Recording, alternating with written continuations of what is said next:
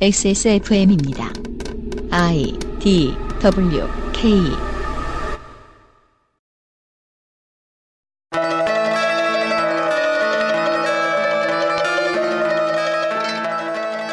그것은 알기 싫다 특별기획 제20대 대통령 선거 데이터 센트럴 국회의원 재보궐선거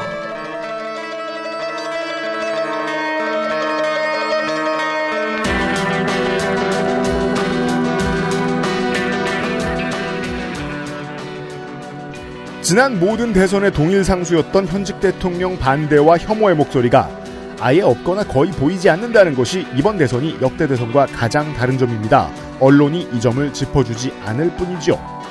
오랜 기간 이어져온 이 지지세의 결과물 중 하나인 현재 21대 국회의 의석 분포도 295석 제적 가운데 여당 172석, 국민의힘 106석, 정의당 6석, 국민의당 3석, 기본소득당 시대전환 1석, 무소속 6석입니다.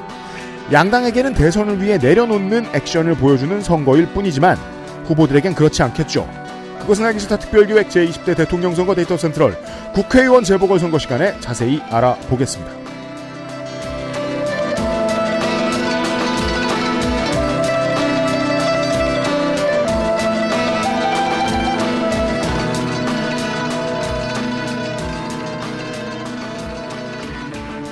늙으면 늙을수록 시간이 미워지는 이유는 예전보다 더 빠르기 때문입니다. 이 자식이. 5년이 이렇게 빨리 흘러가서 대통령 선거 데이터 센트럴을 다시 시작하게 되어 반갑지 않습니다. 먹는 약도 늘어나요. 먹는 약도 늘어나는데 기억도 잘해야 돼요. 그래서 어릴 때 땡이소에 가서 보던 저게 뭐야 하며 우습게 보던 일주일 약통을 그렇죠. 꼭 챙기고 다니게 되지요. 미드에서나 보던 건데 그 약통에 시계 달려 있는 것도 있잖아요. 더불어 UMC입니다. 파워농축산인과 함께 있습니다. 예, 안녕하십니까. 파워 농축산입니다. 국민의 새로운 독도혁명 통일 덕질이는 솔직히 하는 일이 별로 없습니다. 이름만 길지. 한 명씩만 내서요. 네. 오늘 방송 분량의 절반은 어, 무소속 윤세민 에디터 겁니다. 되게 미안하고 고맙더라고요.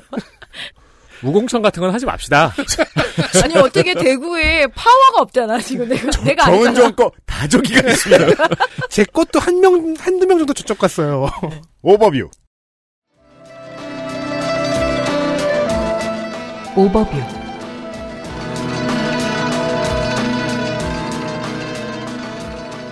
한일 월드컵 이후 출생 세대가 처음으로 투표를 하는 것이 이번 대선입니다. 어, 우리 딸, 올해 그 대선으로는 첫 투표입니다. 2002년생이거든요. 국회의원 선거는 다섯 개의 지역구가 비었습니다.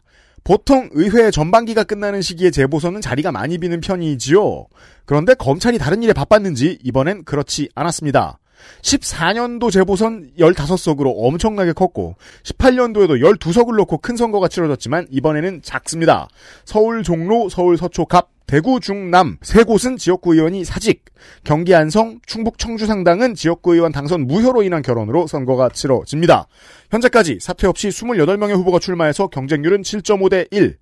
왜인지 모르겠으나 늘 그렇듯 서울 종로가 10대 1로 경쟁률이 가장 높은데 이 동네 지역민이 다 정치 고관여층인 것도 아니고 100년 전처럼 정치인들이 종로에 모여 사는 것도 아닌데 1922년도 아니고 2022년까지 정치 1번지 소리를 듣고 있는 것은 관례상 선관위가 정리하는 자료 첫 줄에 서울 종로구가 있는 행정 편의와 더불어서 여러모로 우리 정치가 보여주는 문화지체 현상의 하나가 아닌가 싶습니다. 혹은 업적. 근데 업적이라고만 생각을 해봐도요. 대선 주자급들이 종로에서 많이 붙죠. 네. 그러면 항상 지역민들이 버려지는 겁니다. 그렇죠. 그리 보아야 됩니다. 그리고 사실 저쪽이 나오니까 이쪽도 나오는 거잖아요. 맞습니다. 그러다 보니까 다른 사람들도 다 나오고. 더불어민주당은 여러 가지 이유로 단 두 명, 국민의힘도 여러 가지 이유로 네 명, 정의당 두 명, 국민의당 시대전환, 독도한국당, 새로운 물결, 통일한국당 각 한 명의 후보를 냈고 무소속 13명으로 전체 후보의 절반에 육박하며 그들의 대부분은 딱히 무소속이 아닙니다. 성별 비율 2.5대 1로 남성이 많지만 여름에 다시 설명드릴 텐데요. 적극적 차별 철폐 조항 같은 것이 따로 없는 지방선거의 경우에 비하면 국회의원 선거의 성비는 결코 처참하다고 볼 수 없습니다.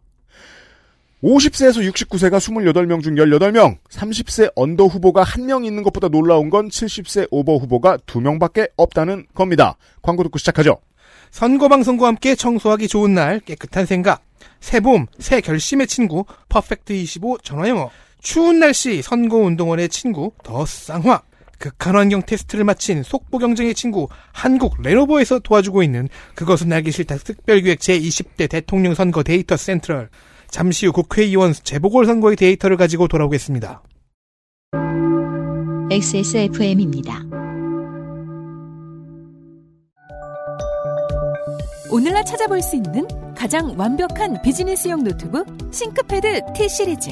지금 바로 액세스몰 전용 특가로 구매하세요. Lenovo for those who do.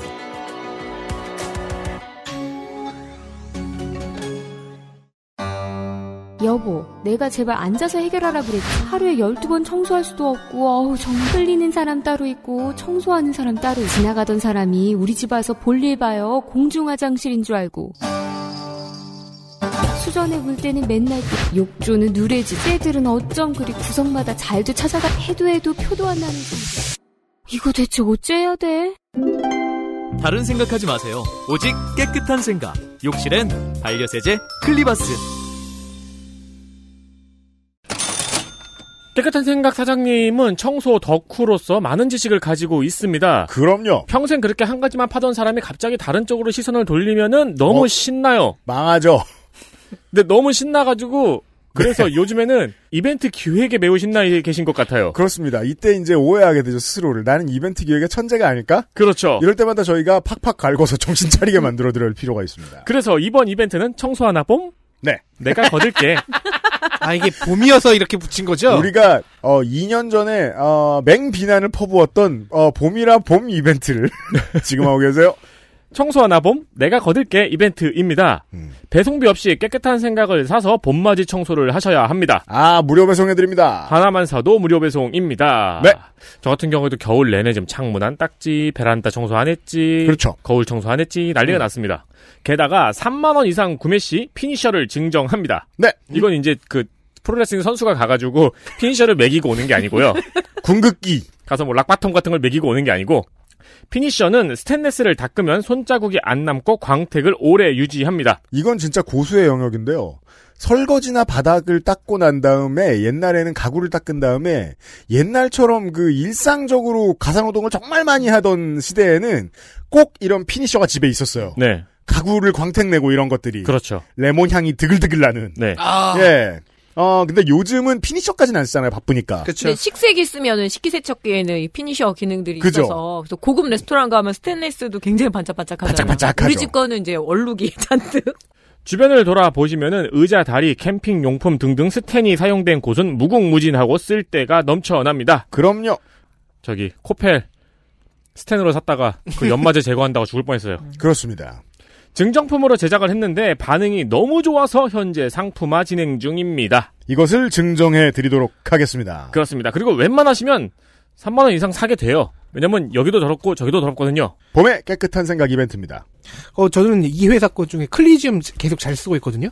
제가 뭘 잘 흘리면서 먹어요. 그래서 옷에 뭐가 자꾸 묻는데 얼룩이 질 정도로 이제 까먹고서 음. 얼룩이 질 정도로 놔두면은 그거 진짜 안 지워지잖아요. 네. 근데 클리지움으로 하면은 지워지거나 아니면 클리지움 잘 발라놓고서 그걸 그 상태 그대로 이제 세탁기에 넣으면 또 지워집니다. 음. 음. 그래서 아이가 있는 집 같은 경우에는 저는 이제 제가 아이라서 그렇게 하는데 클리지움을 하나 차에 갖다 놓으시면 아주 유용합니다. 음. 셔츠 빨래의 특효입니다. 아, 시작이다. 오버뷰 할 때는 이런 생각 절대 안 해요. 이게 이 스튜디오에 들어와 봐야 알 수 있는데 어, 첫 후보의 사진을 볼 때 우리는 시작됐구나 하는 걸 느낍니다. 예, 10명이네? 서울 종로입니다. 국회의원 재보궐 선거. 서울특별시 종로구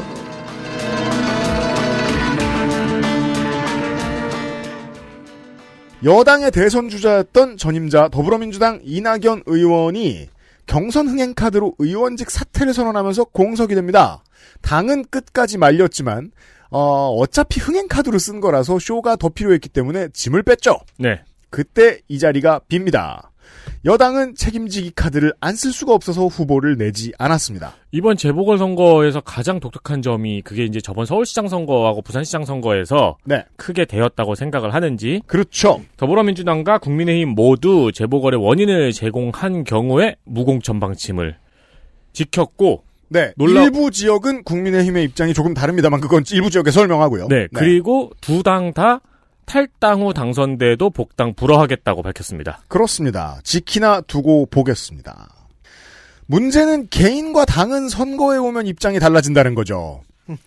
어, 전임 민주당 소속 삼선 구청장이 무소속 출마를 했습니다. 네. 다만 여당에서는 지난 총선 지도부의 태도와 마찬가지로 영구 복당 불가하겠다는 방침입니다. 일단 국민의힘 후보부터 보시죠.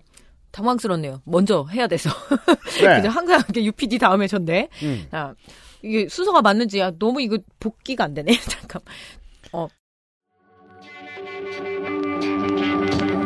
서울특별시 종로구 국민의힘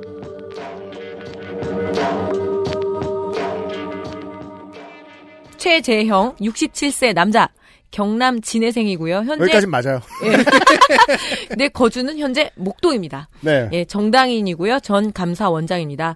서울 남산초등학교, 한영중, 경기고, 서울법대. 완전 로열라인이죠. 이렇게 그렇죠. 졸업을 했습니다. 재산 보겠습니다. 우리가 제일 좋아하는 코너잖아요. 배우자가 그 가평군 상면에 밭을 갖고 있는데 이 밭이 무려 3.6평. 예, 그래서 약 텃밭 규모인 것 같아요.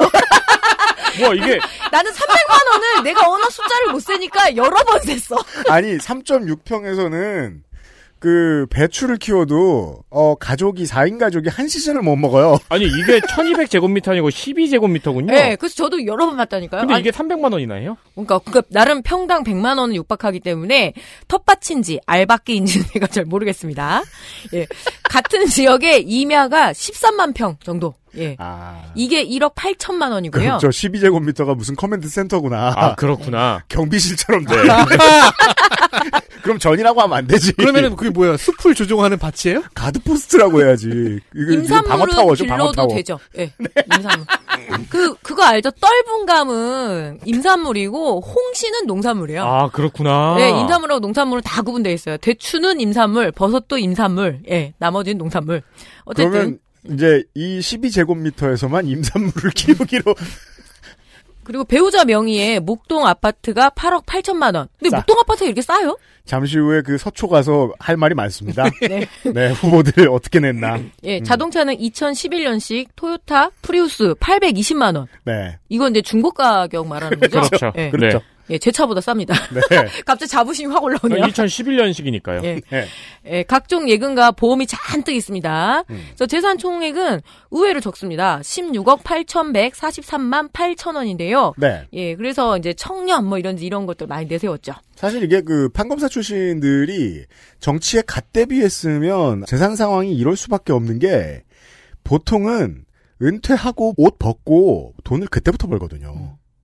이게 신기하네요. 예. 지금 여기 배우자가 아파트만 가지고 있지 임차권은 가지고 있지 않잖아요. 네. 근데 뒤에 보면은 배우자가 전세보증금 대출을 1억 2천 받았어요. 음. 이 돈은 어디 갔죠? 모르겠는데요.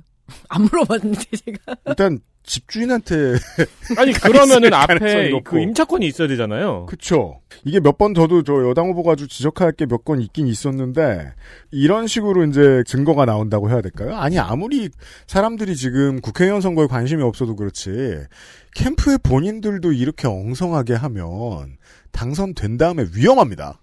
그러게요. 네, 네, 당선이 된다면요. 음, 그렇고요. 예, 1986년 육군 만기 전역이고요. 법무관이었죠. 네. 예, 장남은 해군, 차남은 육군 병장 전역입니다. 음, 예, 공직선거 경력은 제로. 그래서 간단해서 너무 땡큐합니다. 데뷔입니다. 자, 1981년 제23회 사법시험에 합격을 하고 쭉 법관 생활을 했습니다. 네. 대전 지방 법원장, 서울 가정 법원장, 그리고 사법 연수원장 등을 지내다가 2018년 1월에 감사원장에 임명이 됐지요. 임기 4년 중에서 6개월을 남기고 사퇴를 했고 국민의힘에 입당을 합니다. 그리고 현재 20대 국민의힘 종로구 선거 나오기 전에 대통령 선거 후보 경선에 나섰으나 2차 컷오프 됐습니다. 맞습니다. 요때쯤 이제 선거용 책이 하나 또 나와야 되잖아요. 그래서 음. 이 시대가 최재형을 부른다. 그리고 시대의 논리로 최재형 전 감사원장을 평하다라는 평전이 있는데요. 네, 판매 포인트가 저보다 높습니다. 그래서 어, 진짜요? 이란 말 이러면서 물론 예스 있어 기준으로. 와, 그리고 개신교 베이스의 그 청소년 자기개발서를 주로 쓴 김재헌이라는 저자가 쓴 선거용 책자인데요. 음. 이 책에서 말하는 최재형은 작은 예수 그리고 에? 진짜 예수 믿는 사람으로 표현되고 있습니다. 자, 자, 자기를 믿는 거죠. 진짜 네. 예수인데 자- 진짜 예수 믿는 사람인데 작은 예수라 그러면 쓰나? 예, 그래서 뭐 주변에서 이거 그렇게 번역- 부른다고 이거 합니다. 번역하면은 래퍼 이름 같기도 하다. 베이비 지지. 릴 헤스. 아, 릴 횟수. 그래요. 릴 횟수. 네. 좋아요. 라틴계 래퍼인 거지. 네. 예, 뭐 자칭 미담 제조기로 자녀들 입양과 뭐 청렴한 이미지 그리고 독립 운동가의 자부심을 내세웠으나 그리고 가족 모일 때 좀 국기에 대한 경계하는. 네. 예, 선거에서는 가- 상당히 잼병스럽습니다. 그렇죠. 예, 가족들이 모두 모여 이 국기에 대한 경례와 애국가 제창을 하는 사진이 공개되면서 전국의 천만 며느리들이 경악을 했는데요. 그렇죠. 뭐야 말면서 그리고 그 집에 식탁이 너무 커가지고 아 진짜 아니 저 왜 저렇게 자주 모여 말면서 맞아요. 식탁이 커요. 예, 식탁이 엄청 큽니다. 그래서 그거 그 문제 제기도 있었어요. 혹시 공관 아니냐? 그렇죠. 예, 밝혀라. 네. 이랬습니다. 윤석열 후보의 그 멸콩 대열에 괜히 쓸데없이 끼기도 했었습니다. 네. 예, 그래서 멸치하고 이제 콩조림 넣고 밥 먹는 사진도 보여주고요. 그렇죠. 그 구구 마케팅도 열심히 했었죠. 네. 홍준표, 그, 제 괄호 열고 이제 호칭을 또 뭘 해야 됩니까? 저희 의원. 의원? 의원. 네. 현재 의원이에요? 네. 음. 아 그렇구나. 하도 큰 자리만 맡으셔가지고 자 홍준표 의원이 윤석열 후보를 만나서 선거 지원에 대한 이렇게 논의를 하면서 음. 최재형 후보를 종로구에 전략 공천해 달라고 하자 네. 이준석 대표가 발끈하는 과정이 있었잖아요. 음. 그래서 약간의 내홍을 거치는 듯했지만 결론은 종로구 재보선 공천입니다. 그렇습니다. 이게 저 아까도 말씀드렸다시피 이게 양당이 종로를 보는 시각이 어차피 지역위원장들을 무겁게 쳐주지 않기도 하고 어, 사실 거의 100% 전략공천인 지역이라고 봐야 하거든요. 그런데 전략공천을 해달라는 견해를 냈다는 것만으로도 사당환이 뭐니라는 말을 한다는 게 심각한 오버였거든요. 최재형 씨가 지금 어느 쪽으로 줄을 놓고 있는가, 어느 계파에 섰는가를 보여주는 그냥 단적인 예일 따름입니다. 이게 민주적이지 않다 이런 거는 쓸모없는 논의였다고 생각합니다. 예, 여기서 이제 종로구 선거의 특징을 한번 살펴봐야 되는데 UPD가 오버뷰에서 잠깐 얘기는 했지만 종로구에는 일단 청와대와 헌법재판소가 있고요. 네. 예, 정치 1번지라 제가 불리면데 불미녀라고 해도 뷰티 온 네. 파이어. 무슨 저기 유흥주점 이름 같긴 한데. 자, 1번지랑 불리면서 예, 그리고 또 현대의 본사 그리고 뭐 어떤 상업의 중심지였죠. 어떻게 예쁘면 불미녀죠? 나는 물미나리다. 자, 네. 궁궐이 있던 지리적 특징 때문에 이 사대문안 오리지널 부자, 뭐 양반 이런 높은 담벼락을 쌓고 지내는 곳이기도 하고요, 여전히. 뭐 삼각스카이에 엄청 이제 비싼 집들이 음. 네. 있지요. 뭐 그 윤사마도 있고요. 음. 예, 그리고 박정희 정권의 강남 개발로 도심의 역할을 빼앗겨 지금은 뭐 구도심으로까지 명명이 되는 상황이지만 음. 예, 역대 종로구를 거쳐가고 이 종로 출신들이 정치를 입문을 할 때 또 혹은 정치적 생명을 걸거나 검증을 받을 때 종로는 늘 소환되는 지역이기도 합니다. 장면과 윤보선 그리고 유진호와 김두환, 이명박, 노무현, 정세균, 이낙연까지 종로 찍고 청와대를 가든 국회의 의사봉을 쥐든 그 정치적 상징성이 강한 곳입니다. 최재형 후보도 이번 종로를 찍고 어떤 정치적 행보를 보일지는 모르겠지만 현재까지는 그의 개인 능력을 보기는 어려운 것 같습니다. 왜죠? 예, 깃발 선거이자 정권 교체라는 슬로건을 내건 이번 그 재보선 선거에서 당연히 공약이란 있을 수가 없습니다. 자, 파워 농축산인의 지금 예 확고한 소식입니다. 네. 이 당은 지금 아직까지도 공고물이 안 나왔습니다. 공약이 없어. 네. 그래도 자신이 이제 컷오프를 당했잖아요. 네. 근데 그때 이 당내 경선에 출사표를 던진 것 그 공약을 그대로 다시 종로구 대선 재보선에 쓰더라고요. 헐. 네. 재활용. 예, 이건 청렴한가도 국회의원 선거인데? 예, 청렴한가도 전혀 거리가 멀어 보입니다. 그래서 청렴에서 지금 공약 아껴 쓴다는 거예요, 뭐야? 그러니까 여기서 그대로 옮겼더라고요. 그래서 입법 활동가로 지역구 공약만 주절주절되면 우리가 많이 야렸잖아요, 그동안. 네. 그런데 그것도 우습긴 한데 이렇게 아무것도 없는 것도 참 이상합니다. 예. 아무것도 없답니다. 예. 아, 출사표와 이제 똑같다고 했잖아요. 그래서 네. 그 공약을 오히려 이 출사표로 역추적을 해야 되는 상황입니다. 헐. 자, 잠깐 읽어보겠습니다. 어떤 분들은 저더러 미담 제조기라 하십니다. 셀프로 이렇게 칭하는 것 같아요. 그리고 감사원장 청문회 당시 여당 의원들도 그러셨지요. 점점점점. 이 되게 말줄임표를 많이 써요. 그리고 병영 명 부끄럽구나. 예, 병영 명문가. 친구와의 이야기, 입양 등 많은 분들이 좋은 말씀을 해주셨습니다. 하지만 저에 대한 이런 이야기들 점점점 사실 여러 국민들께서 당연히 하고 계시는 것들 아닙니까? 국방의 의무를 다하고 어려운 이웃이 있으면 도와주고 아이들을 사랑으로 양육하는 점점 이렇게 당연한 일들을 한 것에 대하여 주목받으니 송구할 뿐입니다. 전 주목 안 했거든요, 사실. 되게 예. 많은 부분이 보수 언론에서 최정 감사원장을 기대하다가 기대를 저버렸던 그 어조의 바닥에 그게 깔려 있거든요. 70년대 온화한 가장 이미지로 음. 지금 무슨 장사를 하겠다는 거냐. 음, 음. 근데 최재형 후보 본인은 아직까지 그 이미지밖에 없어요. 쥐고 있는 게. 네. 뭐, 그래서 국민 여러분 모두가 미담 제조기입니다. 아이고. 예, 저는 그저 해야 할 일을 했을 뿐입니다. 저는 미담 제조기 아니라 담이 엄마입니다. 우리 둘째가 담이거든요. 그렇죠. 아들 제조하기가 그렇게 어렵네요. 감시를 예. 제조했습니다. 네. 네. 자, 말줄임표가 많은 정말 직접 쓴 티가 너무 나는 출마이변. 돈을 그건 되게 그러네. 안 쓴 것 같아요. 그건 잠깐만요. 그리고 그러네. 이 출마의 변을 이번에도 또 썼다는 거는 네. 자기가 잘 쓴 줄 알고 있다는 거예요. 그렇죠. 그걸 되게 유려한 문장으로 보는 것 같아요. 아니 근데 네. 예. 안 만져주나 누가 붙어서? 그런 것 같아요. 예, 돈을 많이 안 풀어서 그런 것 같아요. 이게 이제 지난 경선 초기 과정에서 한번 이제 인사들이 폭풍처럼 왔다 갔다 하면서 의자 바꿔 앉기를 하면서 다시 한번 그 당내의 역학 관계가 바뀌었는데 그 사이에 최재형 감사원장 주변에 잠깐 있던 사람들이 다 떠나갔죠. 음, 한번 네. 그런 과정이 있었죠. 혹은 또 그리고는 이렇게 아 늦었네 하면서 이제라도 윤핵관 하면서 줄을 다시 섰단 말이에요. 그때 다 떠났고 그 주변 인력들도 다 같이 떠났죠. 혹은 또 이렇게도 생각해 볼 수 있죠. 지- 지금 주변에 있는 참모들이 이걸 고쳐보려고 시도를 했는데 후보가 거절했다. 난 지금 이 글 이 상태가 너무 좋거든 이러면서 그럴 수도 있습니다. 그러니까 하늘색 넥타이를 메고 사진을 찍었겠죠. 이러지 않았으면 일명 제2형 정책. 우리 UMC는 유형이잖아요? 근데 여긴 제2형 정책이라고 이렇게. 그럼 최형이지. 예. 네. 음. 최재형 해갖고. 그래서 부르는 것들은 그 지난 대선 후보 경선 때 썼던 걸 그대로 재활용하는 우리 친환경 후보입니다. 네. 일단 규제를 풀어 자유 경쟁 시장의 일단 활성화로 규제를 예, 풀어. 예, 일자리를 창출하겠다. 음. 그리고 이 노조 중심의 현재 경제 체제에 대한 문제를 제기하고 있습니다. 노조 아이고. 중심의 경제 체제. 예. 예. 자, 능력에 따라 공부할 수 있는 공교육 활성화라는 그 너무 당연한데 우파의 기조 자기가 이제 경기고 출신이잖아요. 음. 그래서 이제 그런 이제 능력주의 그리고 시험 부활 이런 얘기를 그런 하는 얘기죠. 것 같아요. 네. 음. 그리고 연금제도 개혁을 내걸고 포퓰리즘이라는 이 복지의 타락을 막겠다는 겁니다. 뭐 이거 네. 저는 그 타락의 무언가를 느껴보지 못한 저는. 자, 월성 원자력 발전소 문제로 감사원장 재직 당시 현 정부와 그 엇박자를 낸 전력이 있잖아요. 그래서 네. 이참에 원자력 산업을 본격적인 수출 산업을 삼겠다. 네. 예.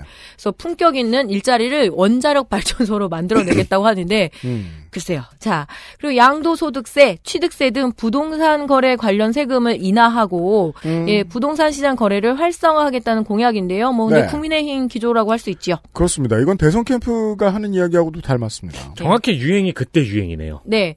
그러니까 그때 동- 유행이요? 그러니까 그 대선 주자로 주목받았을 때 네. 아, 많이 맞아요. 주목되던 네네네. 이슈들입니다. 네. 네. 뭘 새로 쓴 것 같진 않아요. 예, 그래서 종합부동산세와 재산세를 일원화하고 이거는 뭐 윤석열 후보도 이야기하고 있고요. 음. 1가구 1주택자에 대한 재산세 감면을 네. 확대, 그리고 토지결의 규제를 풀겠다는 공약입니다. 네. 예, 뭐 저처럼 이렇게 서울 동북부 쪽에서 자란 사람들에게 종로라 일단 교보문고 그리고 그죠? 맥도날드가 있었습니다. 그 당시에 우리 동네는 없었거든요. 음. 또 영화관이 있었고요. 또 여러분들에게는 세운상가와 낙원상가가 있던 그런 맞아요. 곳인데 음. 이 정치 일본지라는 기표에 지워지는 삶이 분명히 있습니다. 예, 종묘 일대에 무임승차 전철을 타고 와서 하루 종일 시간을 이렇게 종묘에서 많이 보내잖아요, 노인들이. 네. 또 종각역 그 반대인 루니, 루니스 계단에서 보면은 그게 유일하게 팔걸이가 없는 계단이에요. 음. 그래서 술에 취해 누워있는 노숙인들도 많고요. 음. 그리고 여전히 창신동, 숭인동, 그리고 이런데 봉제 공장 미싱 소리가 남아 있는 곳입니다. 또 돈이동 쪽방촌이라고 해서 이제 그 서울에서 몇 군데 안 남은 쪽방촌이거든요. 네. 그래서 고시생 하나 없는 고시원까지 음. 예 그런 지역인데 이렇게 사람을 쥐어버리는 선거가 역대 종로구 정치 1번지의 선거가 아니었나 싶습니다. 이상입니다. 매우 그렇습니다. 정의당 후보 보시죠. 서울특별시 종로구 정의당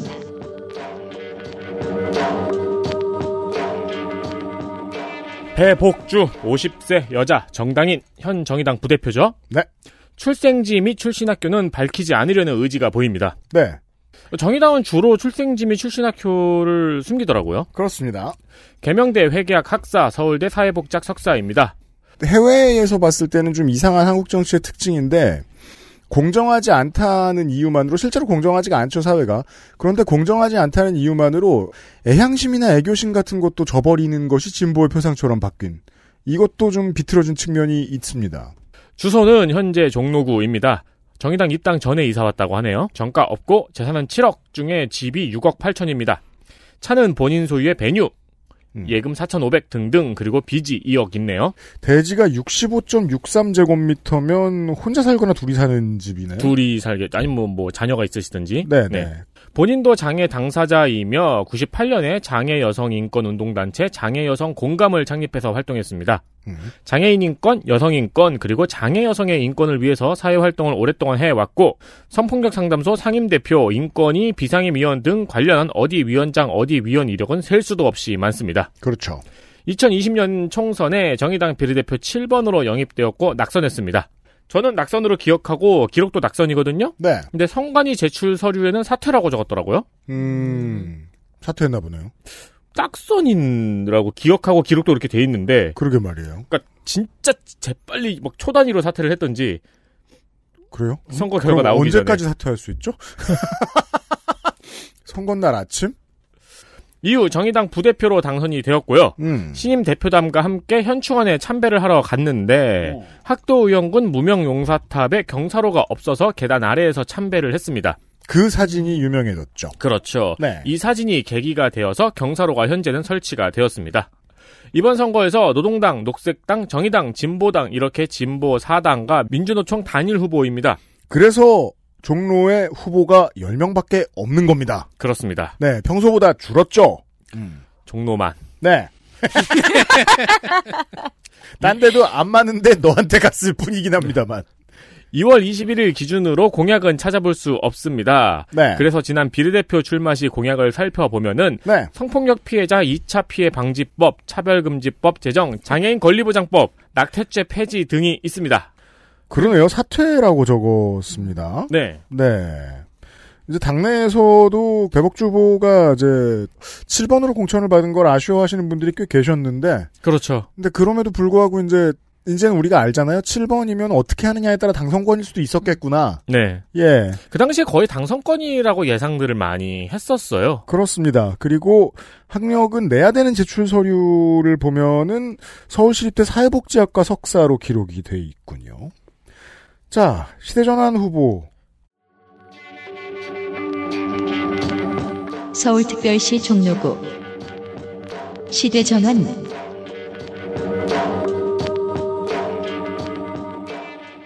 국민의힘은 국민의힘대로 출마하고 여당은 출마 안 한다고 했고 진보 세력은 단일 후보를 냈으면 나머지는 이제 무소속과 다를 바 없는 정당들만 남아 있어야 되는데 시대전환 후보가 있습니다.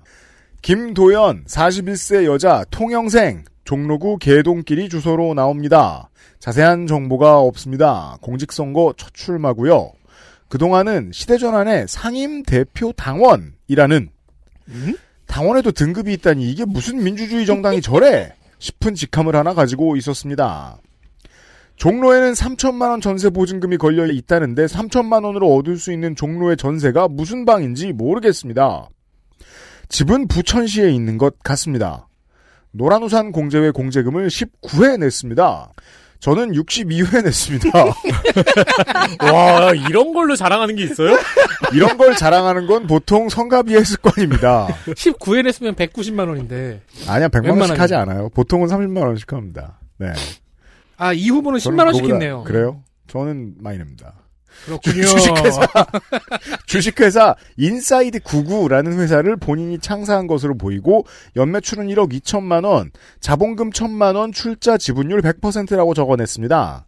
인사이드 99는 서울 종로에 있는 사람들이 모이는 공간을 제공하는 회사입니다. 가게가 두 곳이고요. 커피도 만들어주고 케이터링도 할 수 있고 워크숍 전용 공간이고 프로젝터나 음향 장비도 있습니다. 여기 사장님인 거죠. 도서관이라고 등록이 돼 있네요. 스터디 카페? 예. 그런데 이제 그 회사의 워크숍 전용 공간으로 어 뭐 회사나 뭐 여기저기 그렇게 홍보하고 있더라고요. 어, 현재의 원내 상황 더불어민주당은 기왕 다급하게 모이자고 해서 만들었던 더불어시민당 민주당 파트는 다시 복당을 했고 다른 곳들은 원내의 기회를 열어준 데서 2년의 끝이다라고 생각을 하는 것 같습니다. 원칙상 맞는 액션이지요. 그래서 민주당이 선거 전략으로 무엇을 정했든 시대저랑과 기본소득당은 신경 쓰지 않습니다. 지역 관련 공약은 감사원장 공관을 종로구 밖으로 이전한다. 최재형 후보의 논란을 겨냥한 것입니다. 확보한 공간 부지에 청년을 위한 직주 정주 공간을 구축한다. 청년 창업센터를 확충한다. 인데 여기에서 수준은 내가 하지 않는다는 약속도 붙여주면 좋겠습니다. 최재형 후보를 반대하는 범진보 개혁연대를 하자고 제안을 했는데 이미 진보연대 후보는 배복주 후보라고 결정을 했는데 이런 소리를 하고 있다는 데에서 시대전환이 정당으로서 진보정치권과 가지고 있는 크나큰 거리가 느껴집니다. 자, 이제는 성가비 시간. 아니 저는 지금 김도현 후보의 제안 중에 증권을 보고 있었는데 네. 비욘드 미트 10주, 엔비디아 5주, 마이크로소프트 2주, LG전자 1주 개미인데 좀 힙하려고 하는 음. 개미 같네요. 힙한 개미. 아니 힙하고 싶은 비욘드 미트면 상당히 힙하지. 그렇죠. 엔비디아도 힙하고요. SK 케미칼 1주, 근데 주로 이제 100주씩 산 데는 잘 안 되는 데들이에요. 삼성전자나 네. 한컴 라이프케어, 경남제약이 500주를 있네요. 네. 근데 이 글씨체가 너무 귀엽지 않아요? 맞아요. 이 글씨. 삼성전자 이렇게 읽어야 될 것 같아. 네 이거 폰트 옛날 건데. 아니, 저도 이게 지금 팟캐스트에서 어떻게 설명드려야 될지 모르겠는데, 아, 이게- 대체, 이 폰트 이름을 알았었는데 지금 네, 기억이 나도요. 안 나서. 수가체 뭐 이런 거 아닌가? 대체 후보자, 제, 그쪽이 그쪽 계열이야. 네. 복숭아채 그쪽 계열이야. 후, 보자 재산신고사항에 이렇게 귀여운 글씨체를 쓸 이유는 그러니까 보통 무엇인가? 삼성전자 152주. 근데 이거는 우리 청취자분들 모르시니까 삼성전자 152주 이렇게 읽어야 될 근데 것 이게 놀랍게도 다른 후보의 폰트보다 가독성이 좋아요. 네그 말이에요. 네. 복숭아채 좋네. 그러니까 저 정확히 그건 좀 모르겠지만 여튼 그냥 열심히 사는 자영업자인 걸로 보여요. 자 이제 뭐 국민혁명당 여기는 이제 파티 덕진이 설명드리겠습니다만 어 극우 기독 세력입니다. 제가 다루는 후보 중에 한 명 빼고 다 여기 와 있습니다. 네. 종로예요.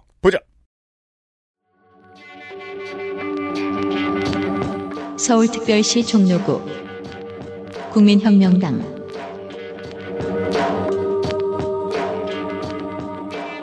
구본철 63세 남자 정당인이며 현재는 원자력 살리기 국민행동이라는 모임의 상임 대표로 있습니다. 원자력 죽음 큰일 납니다. 분명히 축구 선수 교수 등이 있고요. 공대생입니다. 인천 출생으로 자기를 섬소년이었다고 말하며 지금도 부평구 수변로에 삽니다. 부평에 섬이 있나요? 섬에서 그쪽 나왔다. 나왔는데 부평이다. 뭐 백령도 뭐 이런 데서 나왔겠죠. 네네네. 송도중 재물포고 졸업 후 인하대에서 전자공학 학사를 따고요. 음. 뉴저지 대에서 전기전자 석사, 사우스 플로리다 대학에서 전기공학 박사. 한 가지를 배웠습니다. 재산은 총 23억이 넘는데 가장 큰 비중은 배우자의 유치원입니다. 유치원이 31억이네요. 31억 8,700만 원. 유치원 세력이군요. 무려 청라지구에 유치원이 있습니다. 2018년부터 아들이 매년 소득세를 늦게 내는 버릇이 있네요. 네. 액수가 누적 3,339만 5천 원이고요. 그걸 버릇이라고 하다니. 2019년부터는 후보 본인도 425만 원 정도의 소득세를 늦게 낸 적이 있습니다. 음, 출마할 줄 몰랐나 보네요. 병역사항 본인은 육군 33사단에서 6개월 만에 독자라는 사유로 전역을 했어요. 옛날엔 그랬죠. 그런 사유를 쓸 수 없는 시대에 태어난 아들은 운전병으로 카투사 근무를 꽉 채웠습니다. 인생을 보겠습니다. 1980년 기술고시를 패스하고 공무원이 됩니다. 그러다 KT의 지원으로 미국에서 석박사를 땄어요. 그럼 이후 KT로 가서 근무를 하다가 네. 텔넷웨어라는 통신 소프트웨어 회사를 창업하기도 했습니다. 하청업체군요. 예, 소기업입니다. 음. 그러다 한나라당의 공천을 받고 그렇죠.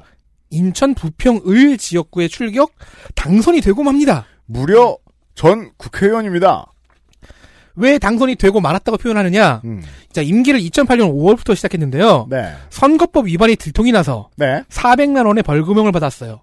그럼 당선 무효죠. 그 1심 판결이 2008년 8월, 초고속인데요? 3심까지 갔어요. 대법원 확정 판결은 2009년 1월. 예. 따라서 경력에 18대 국회의원 역임이라고 쓰면 어폐가 있습니다, 후보님. 와, 그러면 거의 지금 국회 회관에 짐 풀고 그냥 짐 싸서 나온 겁니다. 3개월 네. 이게 1심 판결 난 거예요. 어, KT, 음. LTE급으로. 그렇습니다. 이것이 구본철 후보의 유일한 전과입니다. 요즘은 5G급이라고 하죠. 국회에서 쫓겨난 후엔 기양갑 당협위원장 정도를 맡으면서 소박하게 지내면서 이제 음. 회사를 경영하고 있었나 봐요. 네. 그런데 홍준표가 자유한국당을 장악하는 과정에서 음. 당협위원장 62명을 날려버린 사건이 있죠. 그렇죠. 2017년 12월이었습니다. 그 중에 있었나요? 그 62명 중 한 명이었습니다. 아, 예. 그리고 지난 지선에 참패가 찾아왔죠. 음. 홍준표 내 이놈 내가 이럴 줄 알았다. 그래서 자유한국당을 바로 세우자는 정풍운동에 참여했어요. 아, 자유한국당 정풍운동이라는 게 있었죠. 아, 자유한국당도 정통운동이 있었군요. 예. 그러니까 홍준표 홍준표 망해라. 그러니까 반홍준표 네. 운동. 네. 그러면서 이제 원내대표로 나경원을 지지했는데 이 때문에 제명당합니다. 음. 또 이, 이해가 안 가죠. 음. 나경원이 이겼는데 네. 왜냐면 나경원 지지 성명 속에 포함된 이름 중에 일부가 허위였기 때문입니다. 아, 지어냈어요? 네, 그것도 현직 의원들을 아, 이름을 진짜요? 멋대로 집어넣었어요. 아, 어뷰징. 자, 제명당했어요. 풍찬 노숙을 하게 된 구본철. 네. 2019년 여름 태극기 제표에 등장해 우리공화당 입당을 알립니다. 오. 그런데 다음해 총선에는 무소속이 되어 있습니다. 어, 우리 공화당에서 무슨 일이? 우리공화당도 한때 경쟁이 있었죠. 어, 그렇죠. 네, 네. 경선도 네, 네. 그래서 무소속으로 총선 출마 준비를 한다고 하다가 음. 또 갑자기 인천 부평을에 자유한국당 예비 후보로 등록을 합니다. 야, 이 자유롭네요. 그러니까 말이에요. 당적 변경이. 네. 약간 부유하는 것 같아요. 음. 여기저기 떠다녀요. 하지만 공천에서 탈락합니다. 음. 그래서 그를 만나볼 수 없었는데 이왕 시작한 둥실둥실 행보 이번에는 전광훈에게 갑니다. 그렇죠. 이건 둥실둥실 행보라기보다는 사실 모든 길은 네, 정광훈으로. 그렇죠. 그리고 전광훈당의 현재 이름이 국민혁명당입니다. 그렇죠. 이번에는 대선 후보 경선에 도전을 했어요. 국민혁명당 대선 후보. 네. 네. 여긴 4명의 후보가 나왔거든요. 그런데 김경재 후보에게 져서 대선 후보가 못 됐어요. 그래서 재보선 종로로 빠진 거죠. 아. 그런데 네. 후일담이 있습니다. 음. 이때 이긴 김경재 후보는 네. 전광훈과 싸우고 탈당해서요. 그래서 신자민련을 차리게 된 거군요. 아니요, 차린 게 아니라 찾아갔어요. 찾아갔어요. 그 당의 대선 후보가 됐고요. 네. 그러면 김경재 다음으로 후보가 있어야 되잖아요. 그러니까 이 소상공 정당들을 사실 우리 아니면 얘기 안 하긴 하는데 생각보다 스토리들이 있습니다. 어, 다음 후보로 고영일 후보가 지목이 됐는데 네. 이 사람은 후보로 사퇴합니다. 아 예. 그래서 국민혁명당 대선 후보는 공석입니다. 그래서 없어졌군요. 현재 구본철 후보의 그 공약을 찾아보는 건 사치이고요. 네. 대선 경선 때 외친 전교조 민노총 발본세공 같은 공약만 보입니다. 그러네요. 뿌리까지 뽑아버리겠대요. 정계 입문은 한나라당에 했고 대한애국당 우리공화당을 거쳐서 다시 자유한국당으로 돌아갔다가 국민의힘에 있다가 지금 국민혁명당으로 옮겨간 코스군요. 그렇습니다. 이런 인물. 부유하는 극우의 구본철. 네. 어, 덕질인의 다음 세션. 아, 돌아왔어요.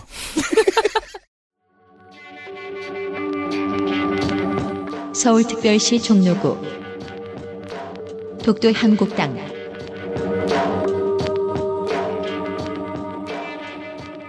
김두환. 그러니까 옛날, 한이에요. 한이 아니에요. 종로입니다. 옛날에 장군의 아들에서 한번 당선도 됐었잖아요. 음. 근데 약간 비슷한 점이 있긴, 있는 것 같기도 합니다. 네. 자, 75세 남자. 참고로 이름의 한자가 전두환과 같습니다. 우리가 저, 저 아까 그 김도현 후보 얘기하면서 글씨체 얘기했는데 이분은 다 손글씨죠. 75세지만 직업은 대학생. 네. 대학생이지만 이전에는 트럭 운전을 10년 했고 네. 만학도 좋죠. 경산시에 있는 보육시설 경산 애육원의 이사를 11년 했다고 합니다. 음흠. 이로보아 대구 경산 쪽에 연구가 있는 것 같습니다. 네. 일단 방통대 법학과를 졸업했다고 하는데 언제인지도 모르겠고 지금은 대체 어디를 다니고 있길래 대학생인가요? 그리고 지금 다른 것보다 더 중요한 건 집이 지금 재산에 그렇습니다. 음. 없습니다. 재산은 예금 외에 2013년식 스파크 한 대가 전부라고 합니다. 네. 어, 그럼 트럭 파셨나 보네요. 그렇죠. 그니까 그러니까 말이에요. 이제는 대학생이라고요. 와, 트럭 몰고 등교하면은 짱이죠. 와, 그, 멋지죠. 교- 시장에 교수 차 깔고 네, 그럼 몬스터 트럭 말고. 아니, 계속 깔아야 될 것 같잖아. 그리고 이렇게 트럭이 들어오면 학교도 요즘 워낙 주차 전쟁이잖아요. 네. 예. 근데 그냥 통과해요. 왜그 그렇죠. 수리하러 오는 줄 알고. 맞아요. 그냥 열어줘요. 개꿀. 파란 트럭 들어오면 그냥 열어줍니다, 원래. 병역은 해병대에서 수송 즉 운전병이었습니다. 장남은 현역으로 차남은 사회복무요원으로 만기 전역 그리고 장차남과는 연이 끊어진 것 같습니다. 납세 상황에 따르면 20여 년 전에 이혼으로 인해 만나볼 수가 없다고 적어놨어요. 음. 꽤 큰 이혼이었던 것 같습니다. 근데 그렇죠. 아예 못 만나면 꽤 큰 이혼이죠. 전과는 두 건인데 자 70년 3월에 전역을 했어요. 네. 그러고 71년 12월에 업무상 과실치상으로 금고 6개월에 집유 1년을 받았습니다. 2009년에는 무고로 인해 징역 8개월을 받아서 살았습니다. 음. 매우 거친 인생이었던 것 같습니다. 이름이 비슷한 지역구 옛 선배가 떠오릅니다. 이번이 첫 본선 출마인데 네. 왜 본선이라고 했느냐? 지난 총선 때 무소속으로 예비 후보를 중구 성동구 의뢰에 신청한 흔적이 있어요. 아 그래요. 정식 후보 등록으로는 이어지지 않았습니다.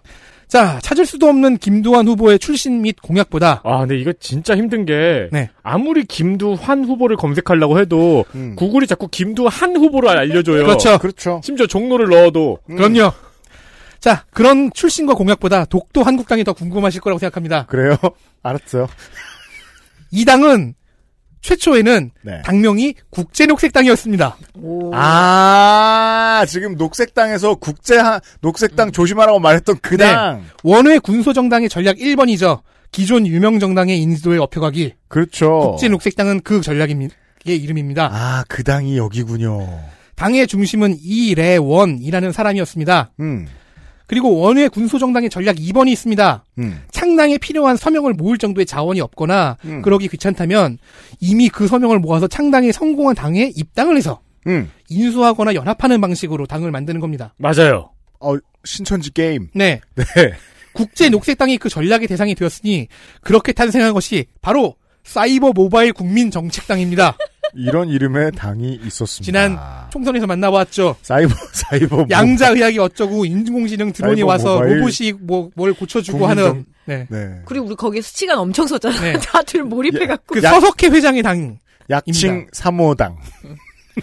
총선 참패 후 서석희계가 조용해지고 이래원이 컴백하면서 네. 그렇죠. 독도 한국당으로 이름이 바뀐 것입니다. 그렇구나. 김동완 후보가 이 역사에 어느 대목과 연관이 있는지는 공보가 나와야 짐작이라도 해볼 수 있지 않을까 그렇죠. 그 싶어요. 야, 그렇죠. 근데 이건 진짜 국제 녹색에서 독도 한국까지 간극이 너무 이름의 간극이 너무 크잖아요. 사이버 모바일을 찍고. 그렇죠. 그러니까 서석해가 들어오는 오면서 사이버 모바일 국민 정책이 됐어요. 그런 다음에 독도 한국으로 네. 그 아나키에서 민족주의로.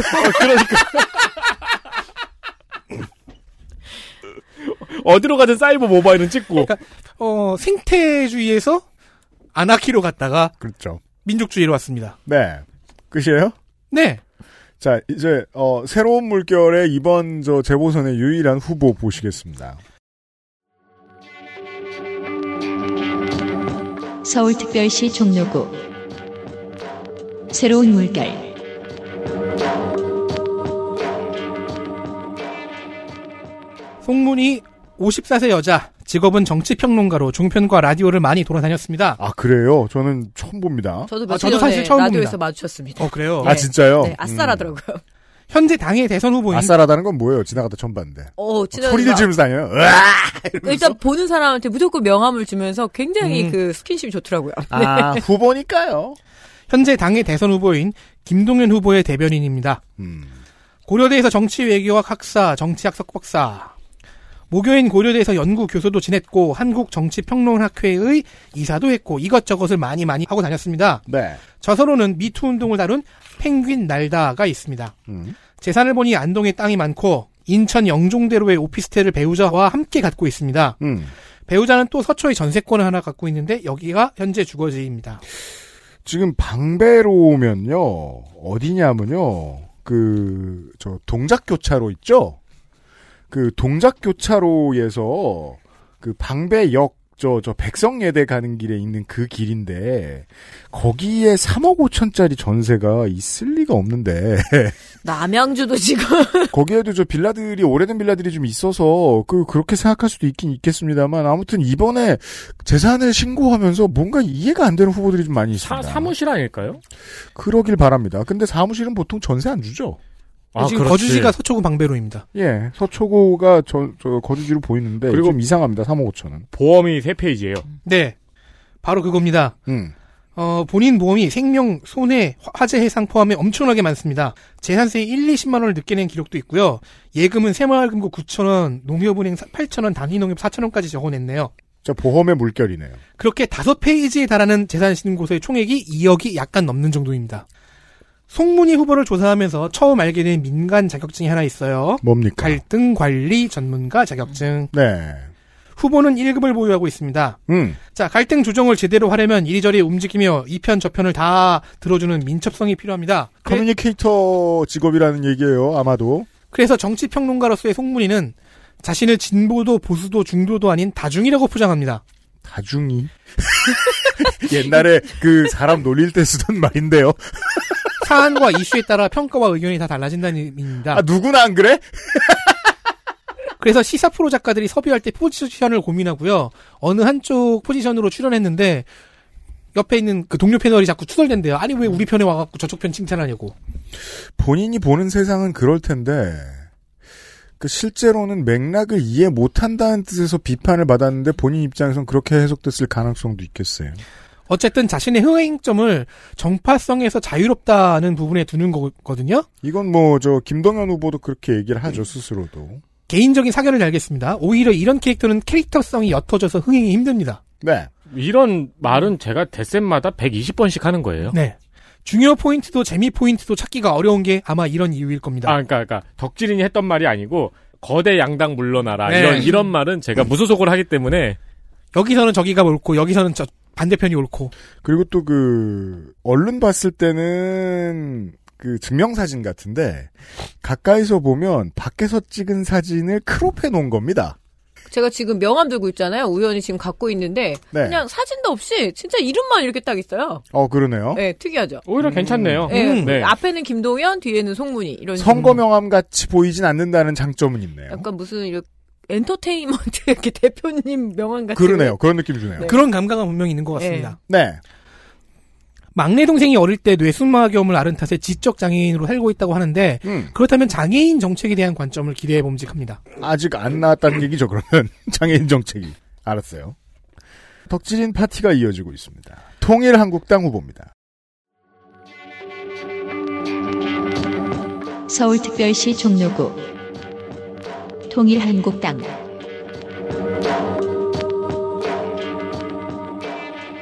윤대관, 53세 남자, 한국외대 법학과를 졸업했습니다.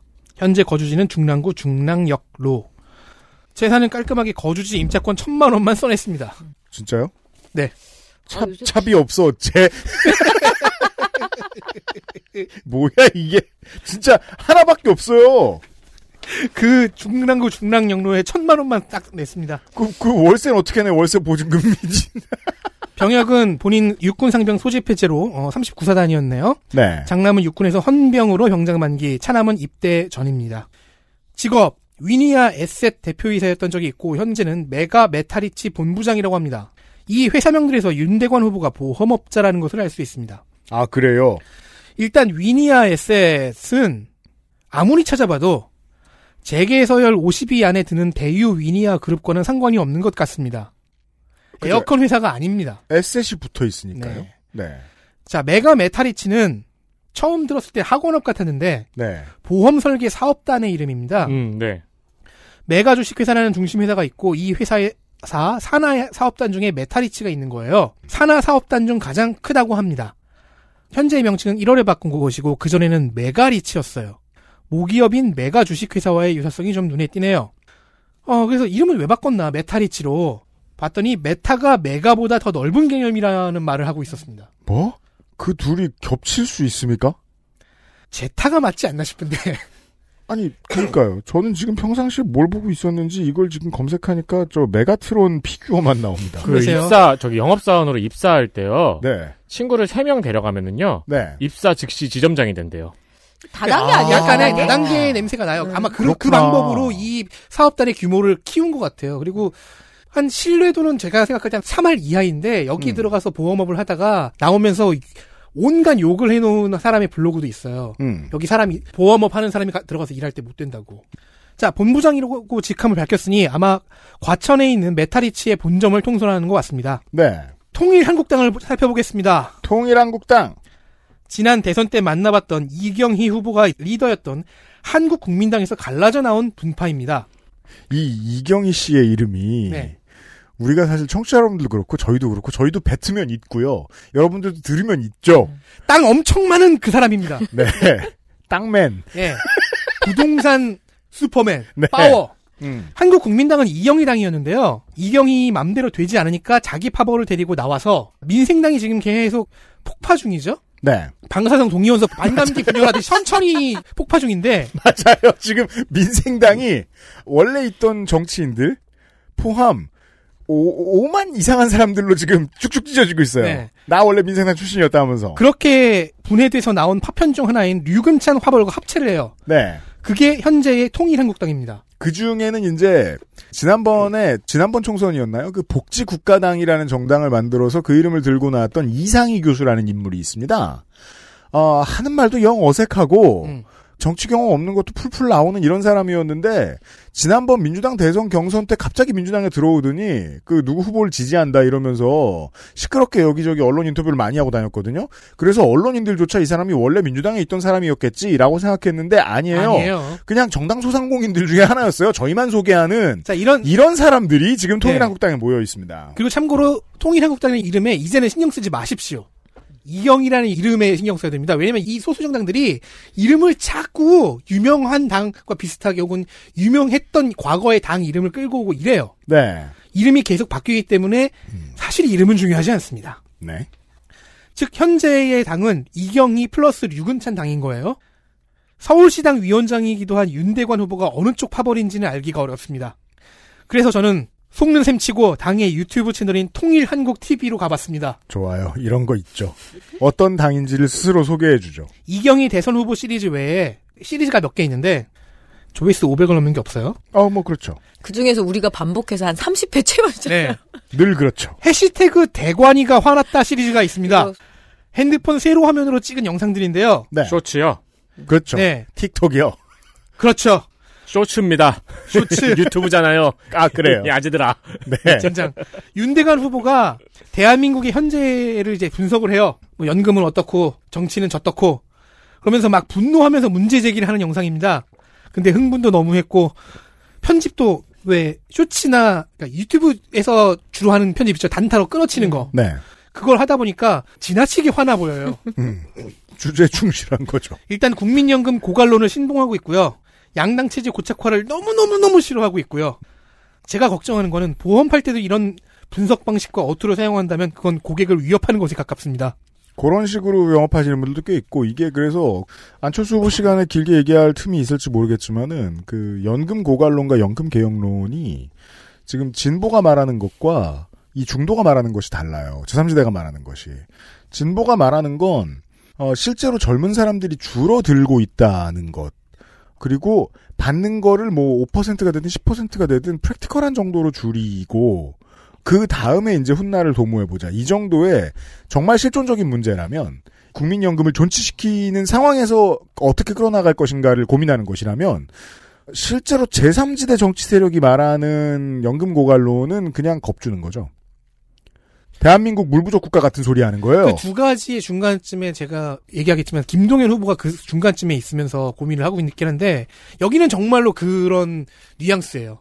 네, 그러니까 우리 그 큰일 났다 말하면서 보험 영업해본 솜씨로 하는 소리입니다. 근데 그렇습니다. 많이 들어봤는데 그 정치적으로 어떤 유닛인지는 알 수가 없네요. 그렇죠. 그냥 화만 내고 있어요. 그러니까 뭐 박근혜를 찬양하는지 뭐 아닙니다. 극우인지 뭐 그러게. 아 이경희 당은 그런 거 없습니다. 올리 마이웨이입니다. 음. 자, 이런 굳이 한 30분 쓰지 않아도 될 것 같은 덕질인 시간이 지나갔고요. 네. 그러니까 찾아서 뭐가 나오긴 나오고 스토리는 만들어지는데 네. 스토리를 다 얘기한들 무슨 소용인가 싶기도 하고요. 어, 내일 원회 시간에 더 길게 준비가 되어 있고요. 이제 무소속 후보들 보시겠습니다. 서울특별시 종로구 무소속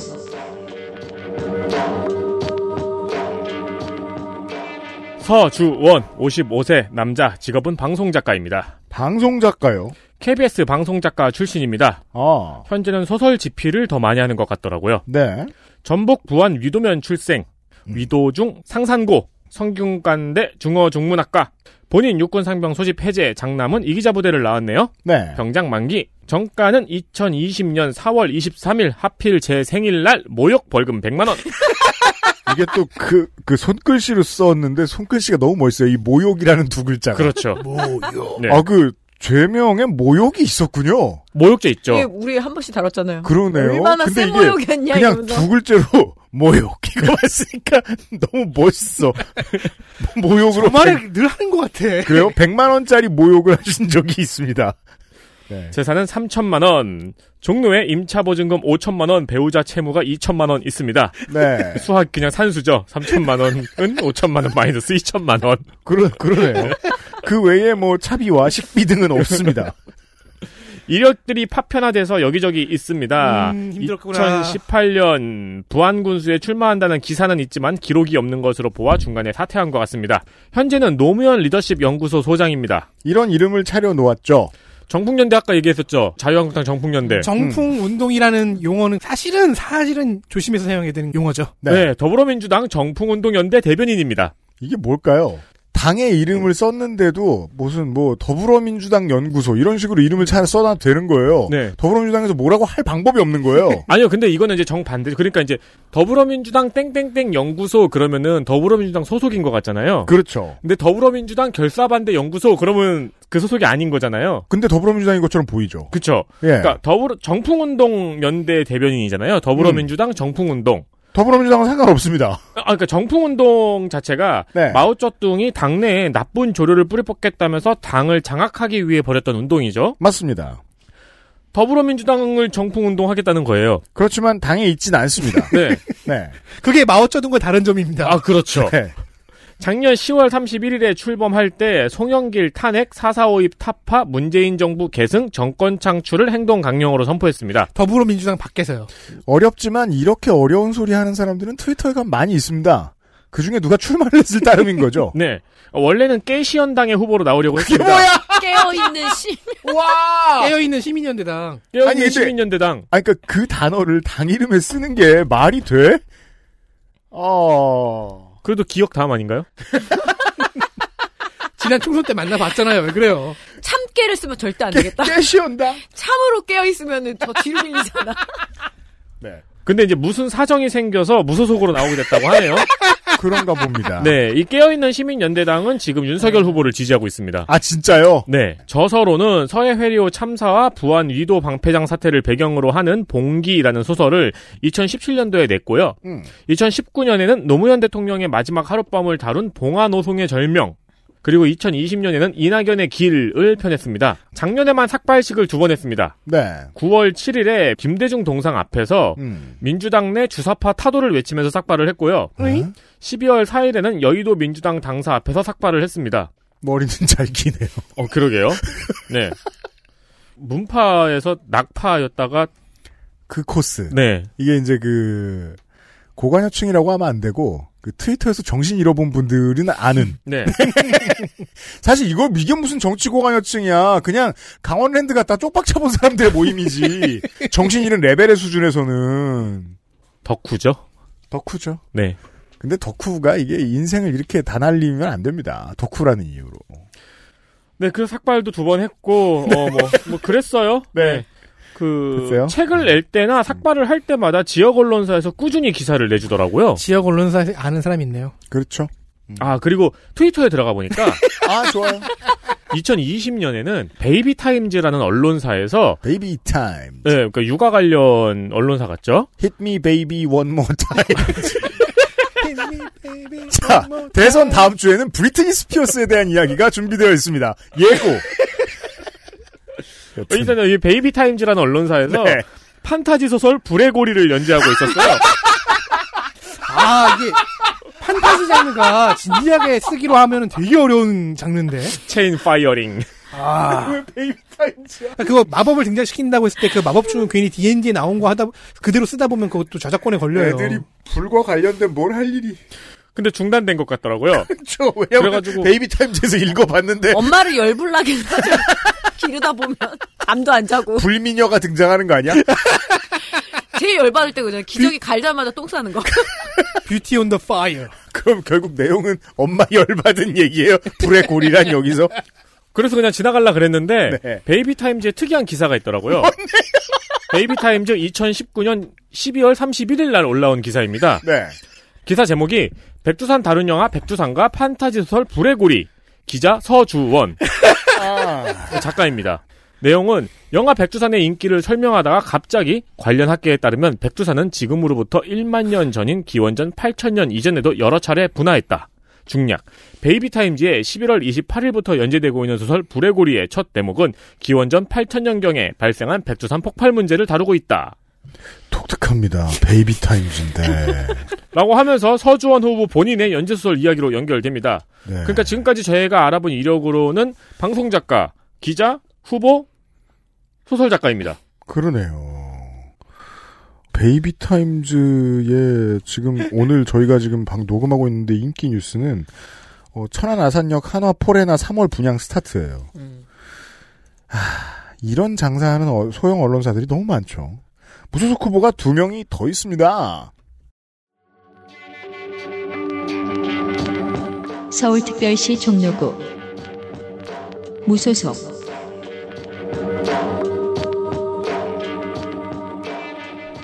박종구 72세 남자 직업은 민족통일운동가. 아. 본인이 그렇게 써냈습니다.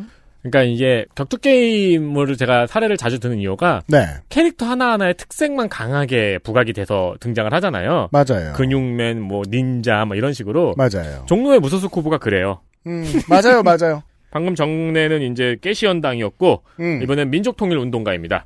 천안생, 경동고, 연세대 법학과. 특이하게 현재 주소는 남양주 순화국로입니다. 아 그래요. 네. 남양주에서 종로는 그래도 가기 좋거든요. 네. 음, 멀리 출퇴근합니다. 우리 모두가 종로는 가기 좋아요. 그렇네요. 그럼 본인 병장 만기, 장남 병장 만기, 재산은 970만 원입니다. 970만 원입니다. 대단해요. 보시죠. 네, 남양주에 임차 보증금이 710만 원, 예금이 260만 원 있습니다. 그런 데가 있단 말이에요. 남양주에 저기 화장실에서 사나 봐요. 이게 어떻게 가능한? 연단이 들어가도 요즘은 남양주 워낙 비싸져서 네. 710만 9천 원이거든요. 임차 네. 보증금이. 네.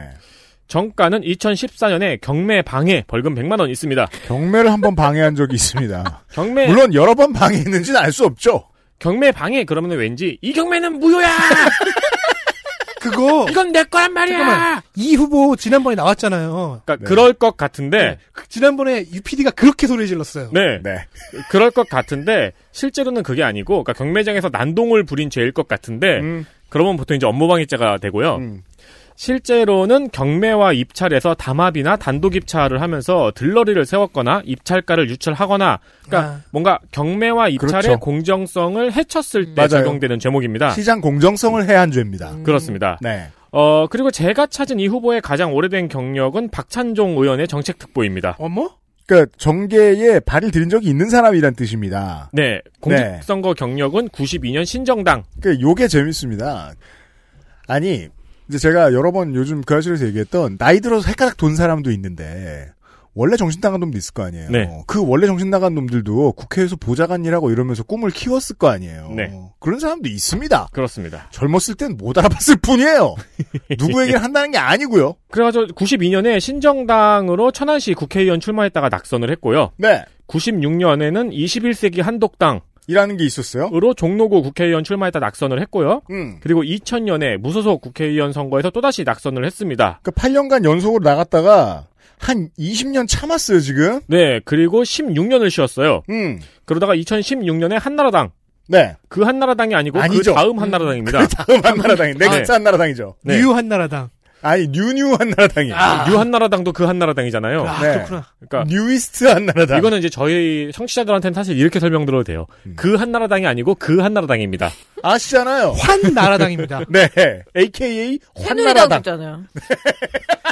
어, 2016년에 이 한나라당 소속으로 종로구 국회의원에 낙선을 했습니다. 음. 이때 56표를 받았네요. 우와. 56 보면은 어. 근데 음, 한독당? 21세기 한독당. 와. 네. 김구, 그리고 김구바라기. 그리고 이번에 출마합니다. 아 네. 맞아요. 그래가지고 캐치프레이즈가 밝은 종로의 김구예요. 박종구잖아요. 그래가지고 본인 이름을 박을 리을 기어가지고 박종구 이렇게 써놨어요. 막, 네. 막 던졌는데 그게 네. 밝은 종류의 김구 이렇게. 김구 본인은 다크 그 김구인 거예요. 순간적으로. 예. 보통 종구가 농업 용어로 이렇게 씨알이 굵다. 우리가 이렇게 남의 밝은 이름 갖고 놀리면 안 아, 종구. 되는데. 그러고 그렇죠. 종구는 종로구의 음. 준말이라고 하겠구만. 근데 56표 받은 거는 거의 그 초등학교 전교 회장 득표수도 안 되네요. 그죠? 음, 그렇죠. 정거회장 중에서도 이제 제3세력이 받을 수 있는. 독특한 자료가 자꾸 검색됩니다. 네이버의 천부학당이라는 블로그에 박한들이라는 사람이 쓴 글에 집중적으로 자료가 모여 있어요. 천부학당이면 천부교 배우는 곳이라는 뜻인가? 네, 그러니까 그럼 그거 말고는 소개드릴 만한 내용이 없습니다. 그럼 대종교네. 그렇죠. 근데 다른 이름이잖아요. 북인가 봐. 2019년 천지일보와의 인터뷰가 있습니다. 좋아요? 여기서는 대종교 남북통일위원장이라는 직함입니다. 음, 이런저런 종교에 몸을 담아봤어요. 2016년 환타임지의 기사가 있습니다. 이건 뭐야? 이건 무슨 언론이야? 아이 나중에, 베이비 타이지. 나중에, 성가비가 환에 귀의하면 만들 것 같은 언론사 이름이에요. 환타임즈? 환타임즈라는 언론사가 있습니다. 어, 있어. 지금 여러분이 세 개의 종교를 지나갔죠? 종로구 종로구 익선동에 있어. 아, 근데 대종교의 천부경 이게 그 환단고기를 쓰는 데 있어서 그렇죠. 영향을 주고 받고 했, 했던 문서예요. 네. 환타임즈. 그래서 이제 천지일보, 뭔가 신천지, 대종교, 환까지 이제 거쳐온 겁니다. 네. 20대 총선에 출마했을 때 기사인 것 같아요. 지난번 2016년에. 음. 네. 민족 후보와 대한민국 20대 총선이라는 제목입니다. 음. 그리고 기사의 제, 부제는 발행인의 쪽지, 미친 박종구, 아, 홍익 민족 혼이여로 시작합니다. 네, 그렇죠. 그렇죠. 그렇죠. 내용을 발췌하자면은, 음. 중간에 있는 내용을 발췌한 건데요. 절대적으로 열세인 민족 후보 박종구가 이길 수 있다고 생각하는 누군가가 있다면 미친놈뿐일 겁니다. 민족 후보 박종구는 자신이 당장의 현실 정치판에서 승자가 될 수 없음을 알고 있다는 측면에서 절대 미친놈이 아닙니다. 글을 찍어준 쉬운 몇섯 명을 지금 능멸하고 있죠.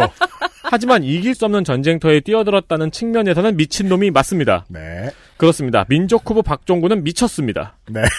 여기까지가 발췌. 근데 막 앞에 그 막 민족 후보, 홍익 민족 이렇게 얘기하니까 꼭 홍익 때의 그 민족 민주 계열의 그 출마한 그런 느낌도 나네요. 네, 진짜. 아, 하지만 72세죠. 네. 이게 이제 현대 정치의 변화 하나가 느껴집니다. 제대로 이제 국민들한테 선택을 받아서 들어온 정치인들 후보들 이제는 민족이라는 단어 진짜 입에 안 올리죠. 그 세상이 두고 온 사람들 중에 하나입니다. 끝으로 아, 공약은 찾지 못했습니다. 아, 기대도 안 했어요. 끝으로 어, 여당을 두고 온 후보를 만나보시겠습니다. 아니면 여당이 두고 간 후보. 둘 다인데 네. 아, 이 사람은 2010년대 내내 종로구청장이었습니다. 서울특별시 종로구 무소속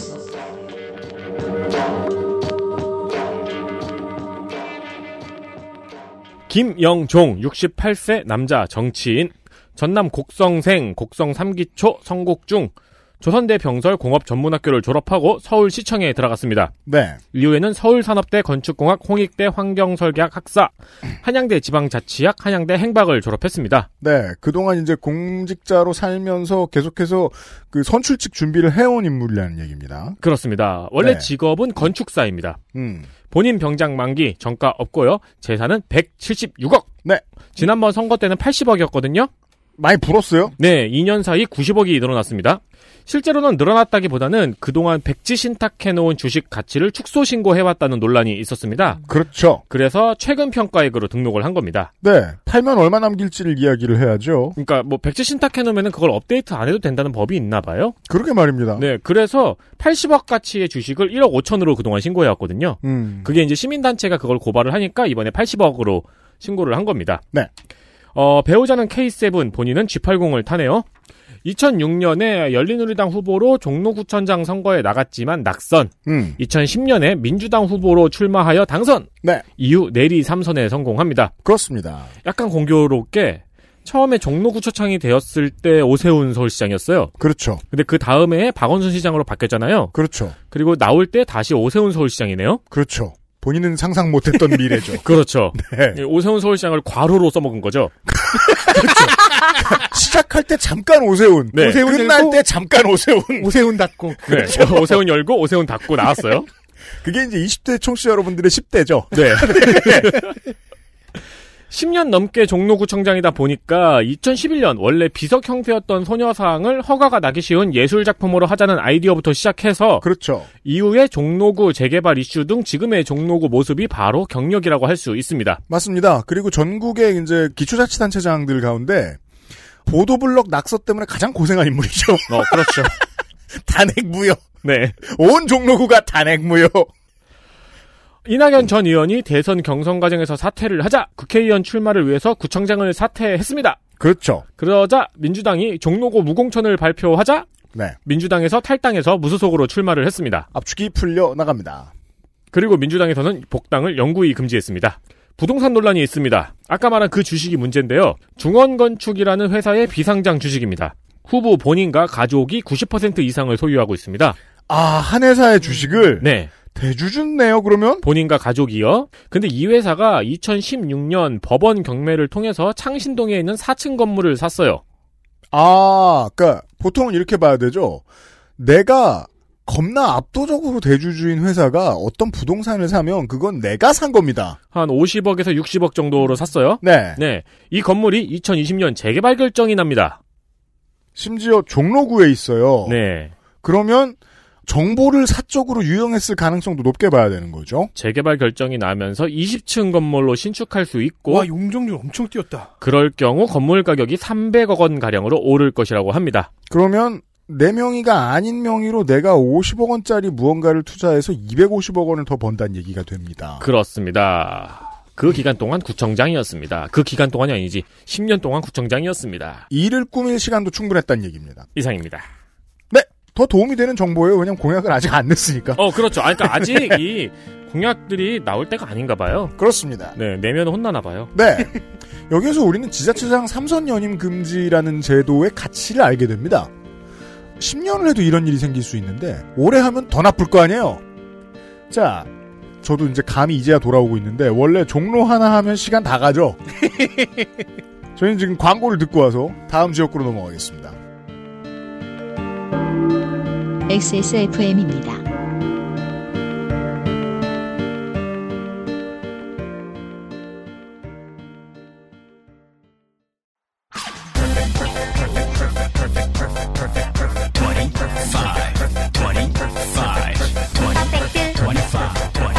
전화로 공부하는 원어민 1대1 수업 Why don't you call Perfect 25?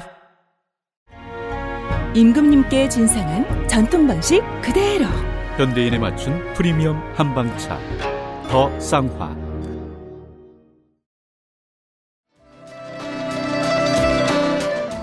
국회의원 재보궐 선거.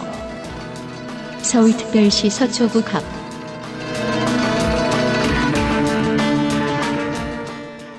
서초갑 전임자 국민의힘 윤희숙 의원 나는 임차인입니다 연설 LH 직원 투기 사태의 지분 쪼개기 지적 등으로 스타로 급부상했던 인물이죠. 하지만 실제 현지 주민이 경작하던 세종시 3,300여 평의 농지의 취득 자격을 여든 나이에 얻은 부친의 비위 사실이 드러납니다. 실거주하지 않았던 아버지의 최소 시세 차익이 10억이 넘는다는 사실이 알려지면서 의원은 불같이 분노하면서 사퇴. 이때 많은 보수 언론 아닌 쪽에서 궁금해했죠. 왜 분노하는가? 아빠 왜 안 알켜줘? 대체 왜 분노하는가 본인이? 아무튼 사퇴해서 결혼이 발생합니다. 이번 대선 들어서 노골화된 언론의 헤드라인 편향은 윤희숙 의원 논란 시부터 불을 서서히 당기고 있었는데 이번 재보선 국민의힘이 전직 조은희 구청장을 공천한 것에 대한 조용한 반응도 그 일환처럼 보입니다. 더불어민주당 서울특별시 서초구 갑. 더불어민주당.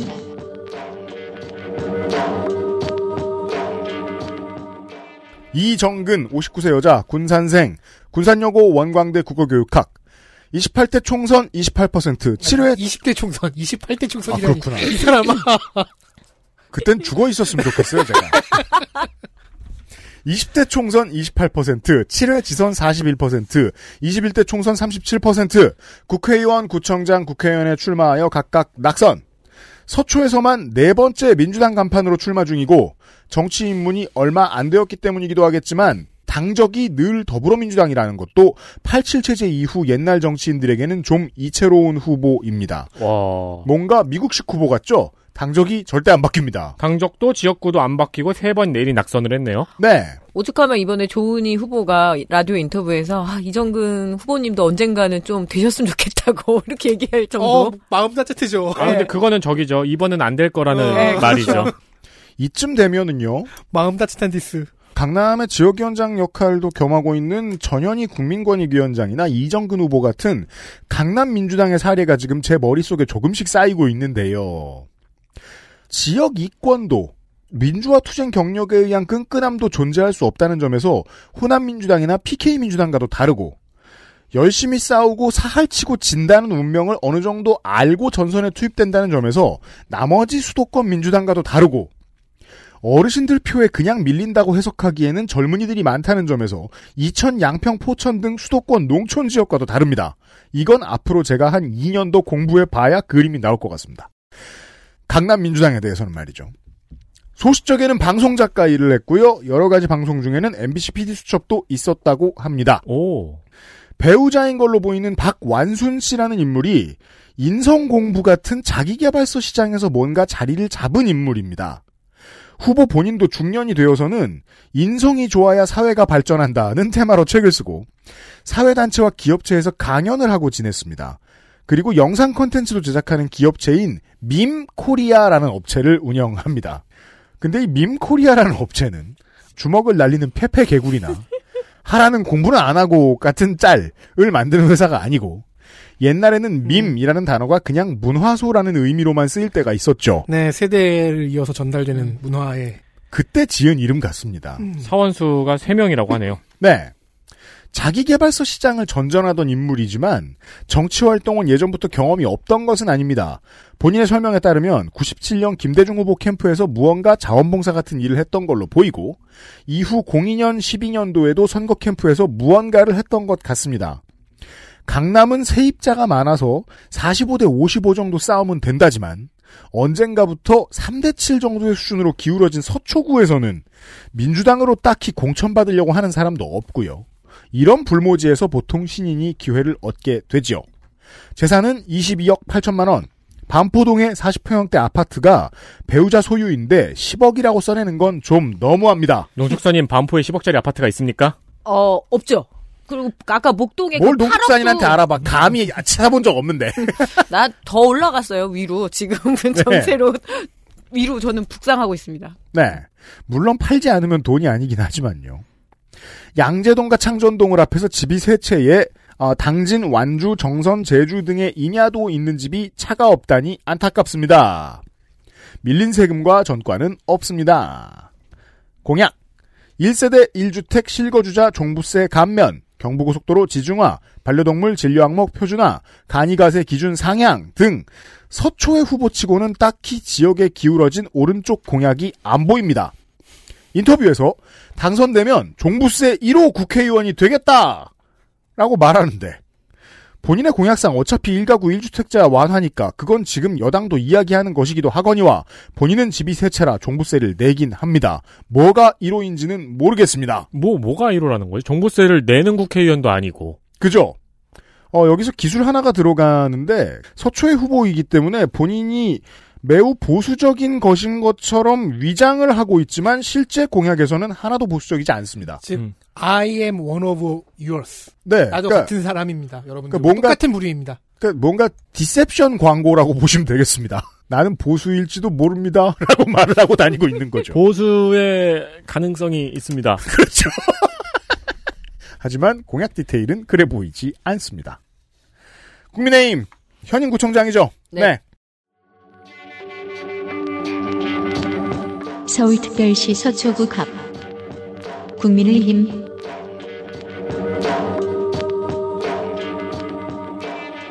조은희 60세 여성 예 환갑 축하합니다. 축하합니다. 축하합니다. 경북 청송생 현 정당인 전 서초구 전 아니네요. 그냥 서초구청장이네요. 사실 지금 관뒀죠. 직전 서초구청장. 네. 예, 현 서초구에 거주를 하고 있고요. 예, 학력은 경북여고, 이화여대 영문과 졸업, 서울대학교 국어국문 석사, 당국대학 행박, 학위 컬렉터죠, 이 정도면. 그러네요. 재산 내역이 너무 빽빽해서 이 부동산 유형의 총알을 보는 느낌이다. 막 밭도 있고, 이- 산도 있고, 건물도 있고, 음. 그리고요. 아파트도 있고.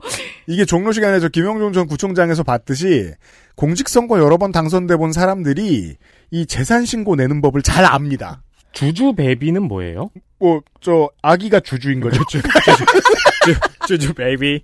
은평구 대조동의 주주베비라는 건물에 되게 여러 칸을 가지고 있네요. 어, 그러니까요. 네. 그래서 배우자의 상가, 그리고 본인의 아파트, 장남의 연립주택, 예금보험 다 포함해서 43억 1,819만 5천 원의 재산을 신고했습니다. 와. 지금 에디터가 이 말씀 왜 드리고 있냐면 은평구 대조동 9-31에 주주베비 이렇게 써놓고 아파트랑 상가를 합해서 10칸을 소유하고 있어요. 어, 지금 알게 된 건 주주베비는 주, 주상복합베비입니다. 왜냐면 상가 8칸이 있고 아파트 2칸을 가지고 있거든요. 근데 진짜 빽빽하게 잘 우겨 넣어서 썼네요. 그리고 여기에서 이제 그 당과 무관하게 어른들이 부동산 가액 쓰는 방법이 나옵니다. 팔 때는 비싸게 부르고 자기 세금 낼 땐 싸게 부르죠. 이게 무슨 소리입니까? 그래도 서울에 아파트 칸이라고 있는데 1억 4,600이 뭔 말이에요. 다양한 부동산을 갖고 있는데 의외로 재산 좀 적다라는 생각이 딱 들더라고요. 너무 축소해서 낸 것 네. 같습니다. 은평구 아파트가 1억 4,600이라고요? 예. 나 들어갈래. 제가 당장 매입하고 그리고 싶네요. 지금 심지어 장남이 가지고 있는 방배동의 빌라는 대지 490제곱미터, 건물 242제곱미터인데 아내와 갈라서 가지고 있다고 해서 절반만 신고했는데도 7억 3천만 원입니다. 말이 안 돼요. 강남에 안 살아본 저는 잘 모르겠지만 어쨌든 저도 느낌적 느낌으로 그랬던 것 같고요. 아니, 생각해보세요. 지금 은평구 아파트가 1억 7천인데 안 들어가실 거예요? 그 지금 제 전세를 빼면 새 채를 살 수 있어요. 어, 강남의 청담도 그때 말씀드렸다시피 제가 100년 동안 적금을 넣으면 살 수 있는 돈이었는데. 네, 그리고 삼전 삼천주 등등 포함해서 양평에 있는 도로 45분의 2 공유로 지분을 갖고 있는 게 6천 원이네. 여튼 이 44억이라는 재산은 상당히 축소되어 있는 걸로 보입니다. 그래서 의외로 조은희 후보의 아킬레스 건이더라고요. 우리가 잘 몰랐던 건데 저도 이제 알게 된 거죠. 네. 공직선거 경력을 보면은 2014년 새누리당 서초구청장 당선, 네. 2018년 상동 이렇게 표현하면 됩니다. 어차피 똑같은 날 재선. 똑같아요.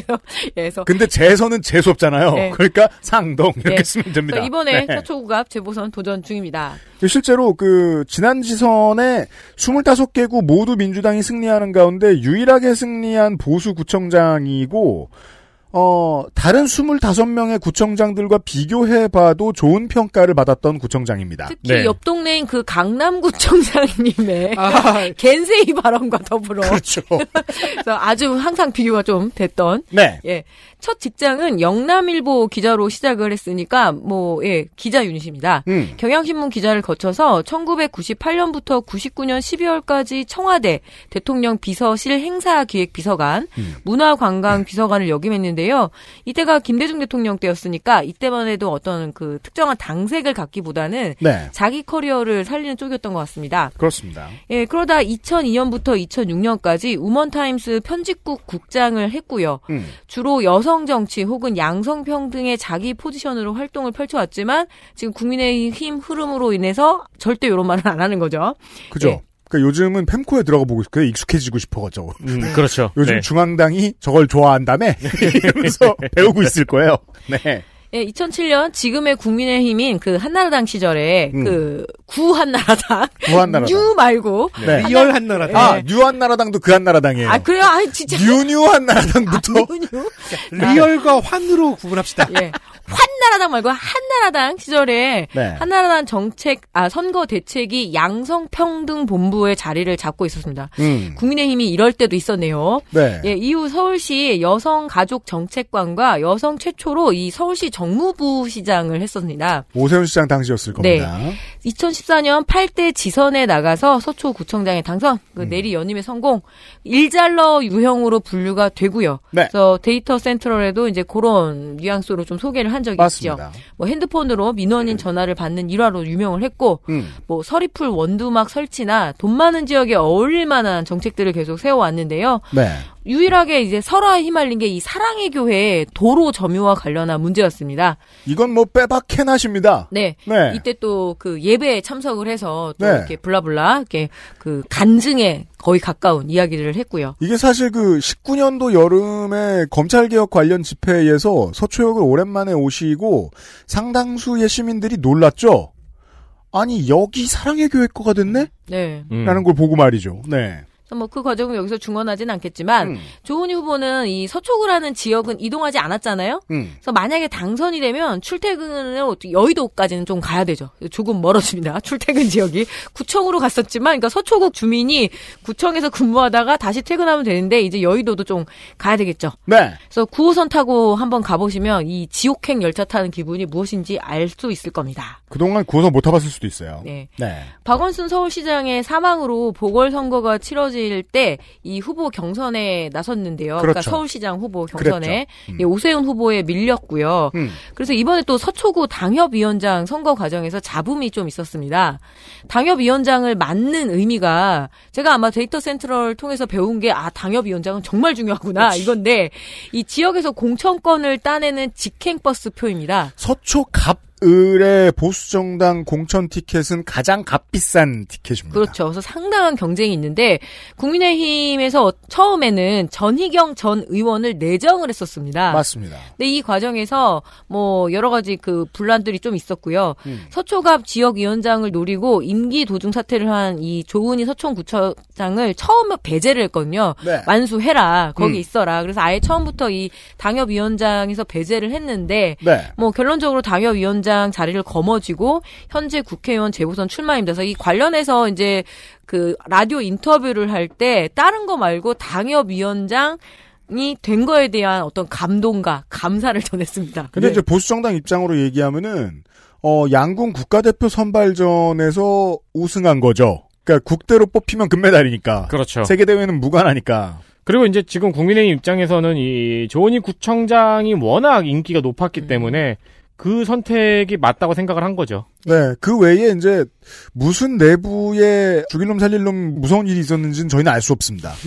재보선에다가 또 서초구청장 출신이 서초구 갑 국회의원 선거에 나왔기 때문에 공약이라고 뽑을 만한 것이 그래서 더 없습니다. 안타깝습니다. 예, 최근 몇몇 언론과 인터뷰를 고갱이 삼아서 조은희 음. 후보의 재보선 공약을 좀 이렇게 제가 역추적을 해야 되는 거죠. 네. 선거의 성격을 당연히 윤석열 후보와 함께하는 정권 교체로 두고 있습니다. 현재 윤석열 후보 성대본에서 국민 공감 정책 단장으로 있는데 음. 심쿵 공약의 장명을 조은희 후보가 했다라고 셀프로 밝혔는데요. 네. 저 이거 되게 조금 진부했거든요. 심쿵 공약. 네. 네, 예, 그렇다고 하네요. 그래도 이쪽 기준으로는 상당히 힙한 감각이에요. 일단 출마의 사유로 세금 폭탄의 뇌관을 제거하겠다라는 건데요. 음. 구청장 시절 그 재산세 인하와 부동산 관련한 규제를 풀어서 서초구 의 임대인들과 주택 소유주들에게 아주 무한 사랑을 받았던 경험이 있지요. 그래서 이번에도 이 정책으로 밀고 가려는 중입니다. 네. 종부세, 재산세, 양도세 이런 세금 폭탄의 뇌관을 뽑고 음. 근데 뇌관 뽑으면 죽는 거 아니야? 그치? 아니 내가 뽑으면은 폭탄이 안 터지는 겁니다. 아 그렇구나. 네. 뇌 간이 아닙니다. 뇌랑 간을 음. 뽑고 그건 못할 컨벤시고. 네. 그리고 부동산 정책의 규제를 완화하겠다가 이제 조은희 후보의 주요 공약이자 현 국민의힘 그 부동산 정책과 맥이 같습니다. 여기에 재건축 규제 완화 그리고 경부고속도로 지하화 공약을 내걸었는데요. 네. 뭐 그리고 코로나 극복을 위한 지방 정부의 4조 원 지방채 발행을 이야기하는데 뭐 서초구는 가능하겠죠. 그 정도가. 중앙 세금은 덜 걷고 지방은 네. 빚을 지게 하겠다. 그래서 지금 상황에서는 구청장 때는 할 수 없었지만 네. 내가 국회의원이 되면 해결할 수 있는 게 왜 재산세 같은 것들 음. 그리고 종부세 같은 것들을 건드릴 수가 있잖아요. 네. 예, 이 부분을 굉장히 잘 드러내고 있습니다. 맞습니다. 이상입니다. 자, 기독교 후보 보시죠. 서울특별시 서초구 갑 국민혁명당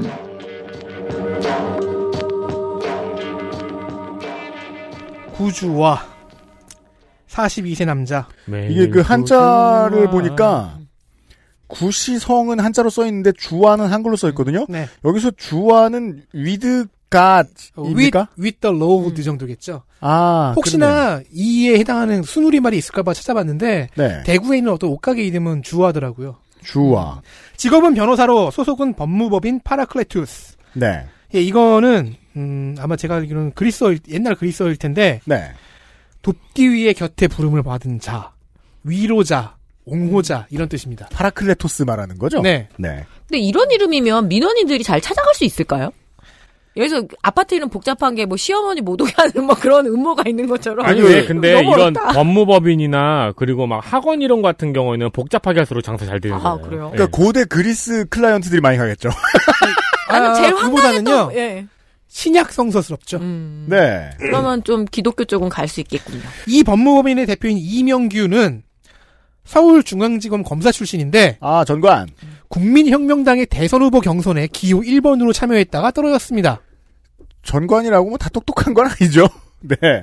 법무법인의 이름이 가끔 파라클레토스로도 나오는데 투가 맞는 것 같습니다. 아 그래요? 네. 흠정학판에서는 파라클레토스를 보혜사라고 쓴대요. 더 어렵다 이게.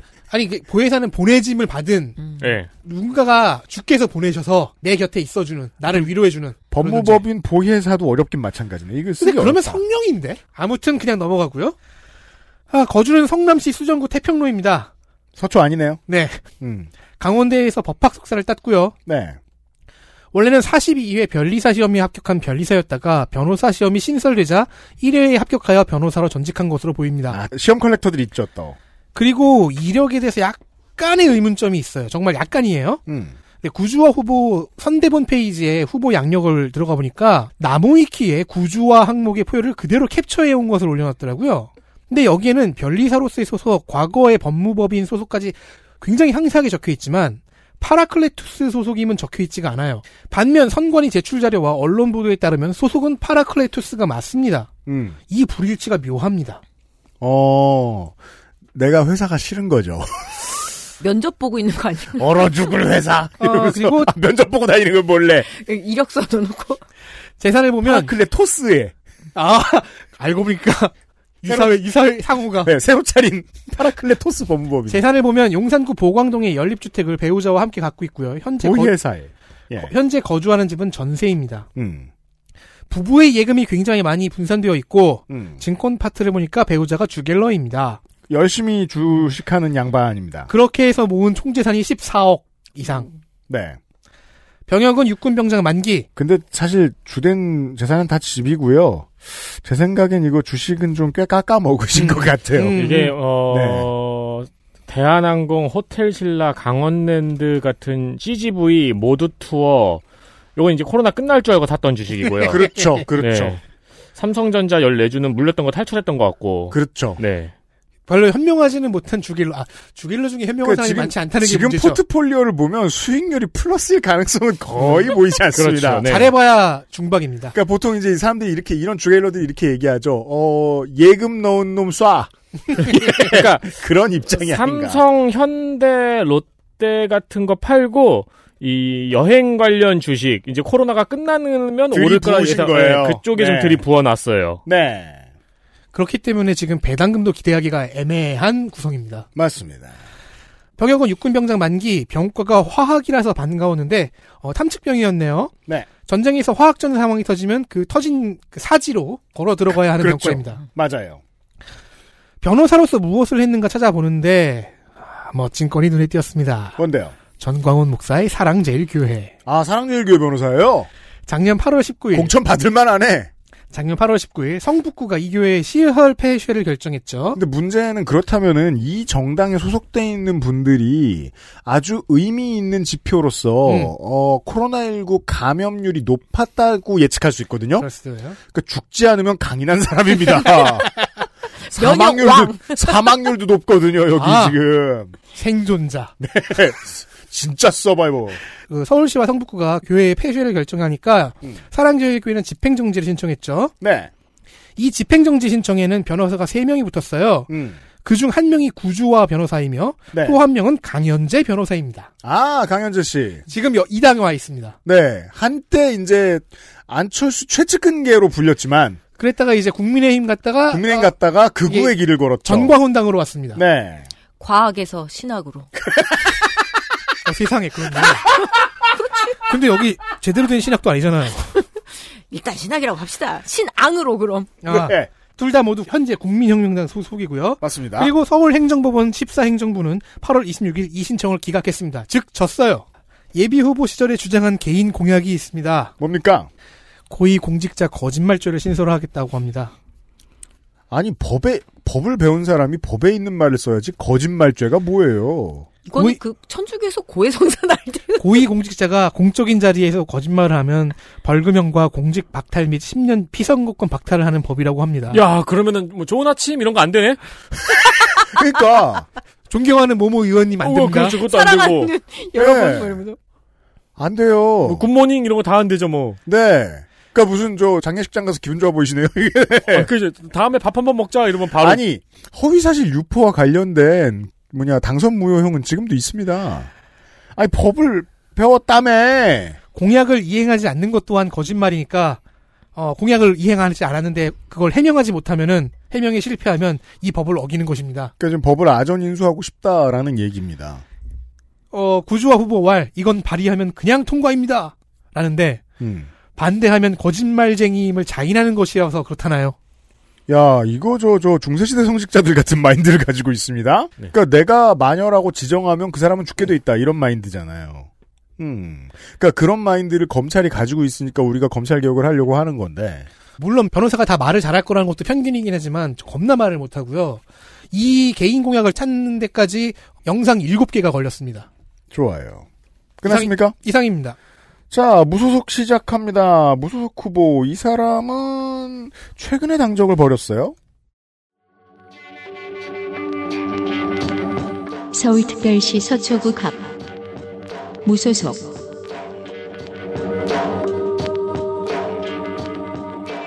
김소연 40세 여자 변호사. 대전의 그 양반입니다. 네. 대전 서구 출생, 문정초 탐방 중 민사고 조기 졸업, 카이스트 고려대를 중퇴하고 독학사로 법학 학사 과정을 마치고 충남대 법학대학원 전문 석사. 그리고 현재는 같은 학교에서 법학 박사로 재학 중이라네요. 그니까 그러니까 말이에요. 지금 박사 과정인데 유튜브도 하고 바쁠 수 있나 모르겠습니다. 재산은 7억 2천. 주소는 서초구 강남대로인데 재산 중에 서초에 집이 없습니다. 그럼 주소는 뭘 쓴 거죠? 강남대로에서 지내는 거죠. 풍찬도수 그래서 네. 그런지 차가 두 대예요. 그럼 딱지 많이 뛰시겠는데 강남대로는 딱 서초구 주차장에 그 강남구의 주차 단속이 아주 미쳤습니다. 미쳤어. 그렇죠. 5분에 한 번 돌아다녀요. 레이랑 임팔라 두 대를 갖고 있고요. 네. 네, 정가는 없습니다. 네. 2017년 박범계 의원의 주선으로 7회 지선에서 민주당 대전시의원에 당선이 됐습니다. 그렇죠. 첫 번째 공직선거 기록이자 유일한 당선 기록입니다. 더불어민주당 어, 대전 서구 시의원. 시의원. 네. 음. 그러나 당선 이후 박범계 의원의 측근이 음. 금품을 요구했고 또 이후 특별당비를 요구했다는 내용을 폭로하고 이 폭로 때문에 제명당했습니다. 그렇죠. 그 정치권 내에서의 폭로는 상당 부분 거래에 의한 것입니다. 아, 이렇게 해서 폭로가 되는 곳의 이름을 더럽히고 그 대가로 무언가를 받아가죠. 폭로한 사람은. 어, 이후에 바른미래당 그리고 자유한국당으로 갔습니다. 네.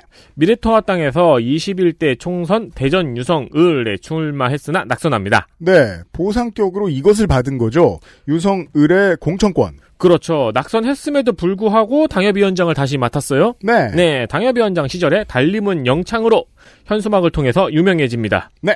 그리고 이 현수막 때문에 당협위원장 자격을 박탈당했습니다. 그렇습니다. 너무, 너무하잖아. 왜냐하면 이제 지역 정치로 넘어와 보니까 그런 실수하길 기다리고 있던 당협위원장 자리를 노리는 라이벌들이 있었거든요. 음. 그렇죠. 게다가 본인은 젊고 돈도 많지 않고 지역 기반도 별로 없어요.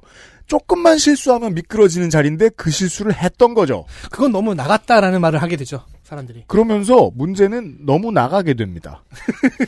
그래서 가세현으로 갑니다. 네. 그리고 작년 12월 국민의힘에서 서초구 예비 후보를 등록했고요. 네. 1월 달에 이준석 대표의 성상납 의혹을 지적하면서 탈당하고 무소속 출마를 선언했습니다. 가세현 캐스트죠, 이 사람이. 그렇습니다. 보통 뭔가가 그 당과 뭔가가 된 다음에 그 당의 중요 인물에 대한 무언가를 폭로하면서 나오네요. 음, 네. 그 본인이 효과를 봤던 재주가 있는 게 그 분야인 거예요. 어, 그럼 이제 다음엔 가세현의 뭔가를 폭로하나? 그럴 수도 있습니다.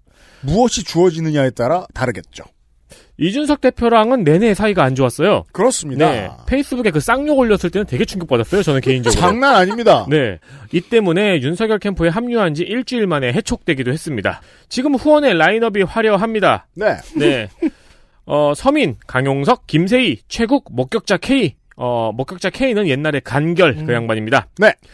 공약은 탈원전 정책 폐지, 여성 그러니까 헬마우스의 반대편 친구들은 다 여기가 있습니다, 지금. 어, 그렇습니다. 네. 공약은 탈원전 정책 폐지, 여성가족부 폐지, 그리고 이분이 아 그 사람 만나 하시는 청취자분들이 계실 거예요 지금쯤. 네. 네 마지막 공약은 시벌 조직 타파입니다. 그렇습니다. 바로 그, 시벌 타파. 네, 시벌 인사입니다. 네, 시벌 크러쇼. 네. 가 되도록 하겠습니다. 지금 이제 81년생이면 우리나라 기록 나이로 이제 40인데, 어, 너무 빨리 갔습니다. 가도. 참 빨리 간 인물입니다. 네, 그렇죠. 그, 그 압축해서 인생을 살고 있어요.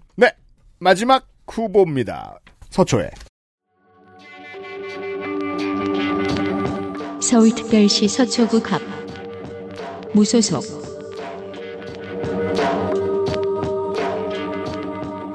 송자호 21세 남자 피카 프로젝트 공동 대표. 자, 이 사람 좀 눈여겨보게 되더군요. 네. 네. 천천히 기다리세요. 네! 이번 무소속 힘드네요. 네! 서울 출생인 것 같아요. 그리고 지금 제가 아는 한, 어, 우리나라 총선 역사 최초의 2000년생 후보입니다. 맞습니다. 21세기 후보, 그러니까 정확히 그렇게 말하면 안 되죠. 2000년은 20세기니까. 네. 그렇지만 그렇게 치겠습니다. 서울 출생인 것 같고요. 보스턴 월럿 힐 예술학교에서 순수미술을 전공했다고 해요. 네. 성간이 제출 학력은 검정고시 합격입니다. 음. 병력은 척추측만증으로 인한 5급. 전가는 작년에 음주운전 벌금 800에 강금 벌금 700.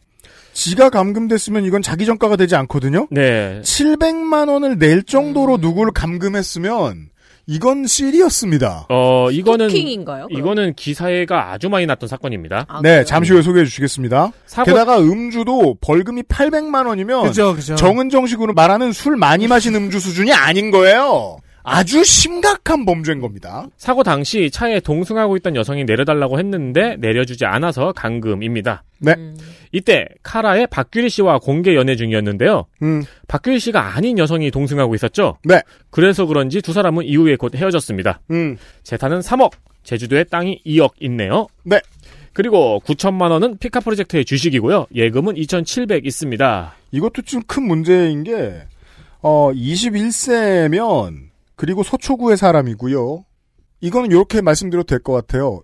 어, 21세의 서초구에 사는 사람이 검정고시다. 그러면 보통은 학교 생활을 못 견디고 이제 자유로운 삶을 찾아 나간 그런 경우가 아닙니다. 보통은 이 사람이 그렇다는 게 아닙니다. 보통은 학교에서 문제를 일으켜서 학교를 나오게 된 사람이고요. 근데 보스턴 예술학교 나왔대요? 어, 그리고 그런 사람이 그 독립생계 유지 고지 거부로 부모님의 재산을 밝히지 않았다. 어, 부모님의 재산이 어마어마하지 않고서는 지금 이 돈도 설명할 수 없습니다. 어, 어마어마해요. 조기 유학 괜히 꼈네. 간 거네요. 가만 있을걸. 그러니까 찬찬히 설명드린다고 했잖아요. 네. 알았어요. 데센하면서 연애 기사와 연애 블로그를 가장 많이 보게 한 후보입니다. 강신성이 후보도 아닌데. 그니까요. 그분은 너무 멀고요. 일단 피카 프로젝트는 미술품을 NFT를 활용해서 공동 소유하는 사업 프로젝트입니다. 네. 송자우 후보와 송자우 후보는 큐레이터로 참여를 한 거고요. 큐레이터랑 그리고 IT 보안 컨설팅 대표와 함께하는 사업입니다. 네. 많은 것이 의문스럽습니다. 일단 나이를 속여왔습니다. 사업을 하기 위해서 나이를 속였다고 했는데요. 음. 2019년에 박규리 씨, 여기서 박규리 씨는 카라의 박규리 씨입니다. 음. 가수요. 네. 박규리 씨와의 열애 사실이 공개되었을 때는 95년생이라고 밝히고 활동을 해왔어요. 음. 그때 연예 기사들이 전하는 이력에는 2016년부터 큐레이터로 활동했다고 되어 있거든요. 그러면 우리나라 법정 나이로는 청소년이었던 거예요. 그때. 그렇죠. 근데 또 다른 기사를 찾아보면은 2015년도에 동원건설에 입사했다고 돼 있어요. 중학생 때요? 그리고 2019년부터 큐레이터로 활동했다고 되어 있기도 합니다. 고등학생 때요. 물론 고등학교 안 다녔답니다만. 네. 이게 지금 기자들도 자기 기사를 정리를 못하고 있어요. 음. 그러니까 송자호 후보가 이번에 출마를 하면서 실제 나이가 만 21세로 알려졌어요. 네. 그 사실을 언론사들이 전하고 있어요. 음. 그리고 그 기사 마지막에 2015년에 동원건설에 입사했다고 적어놨어요. 네. 그렇죠. 95년생인 줄 알았으면은 2015년대 동원건설 입사가 말은 되는데 네. 지금 실제 나이를 보면 말이 안 되잖아요. 그러니까 기사를 뭐라고 썼냐면은 뭐 송자호 후보의 실제 나이는 21살인 것으로 드러났다. 막 하고 막 이렇게 막 프로필을 얘기해요. 음. 송자호 후보는 어 2015년에 동원건설에 입사했다. 이러면 자기 기사도 말이 안 되는 거잖아요. 그렇죠. 이것은- 15살에 입사니까. 네. 동원건설이 어, 최근에 굉장히 아파트 수주를 많이 하거든요. 예. 아무리 그래도 아동 노동을 시키면 안 되죠. 그렇죠.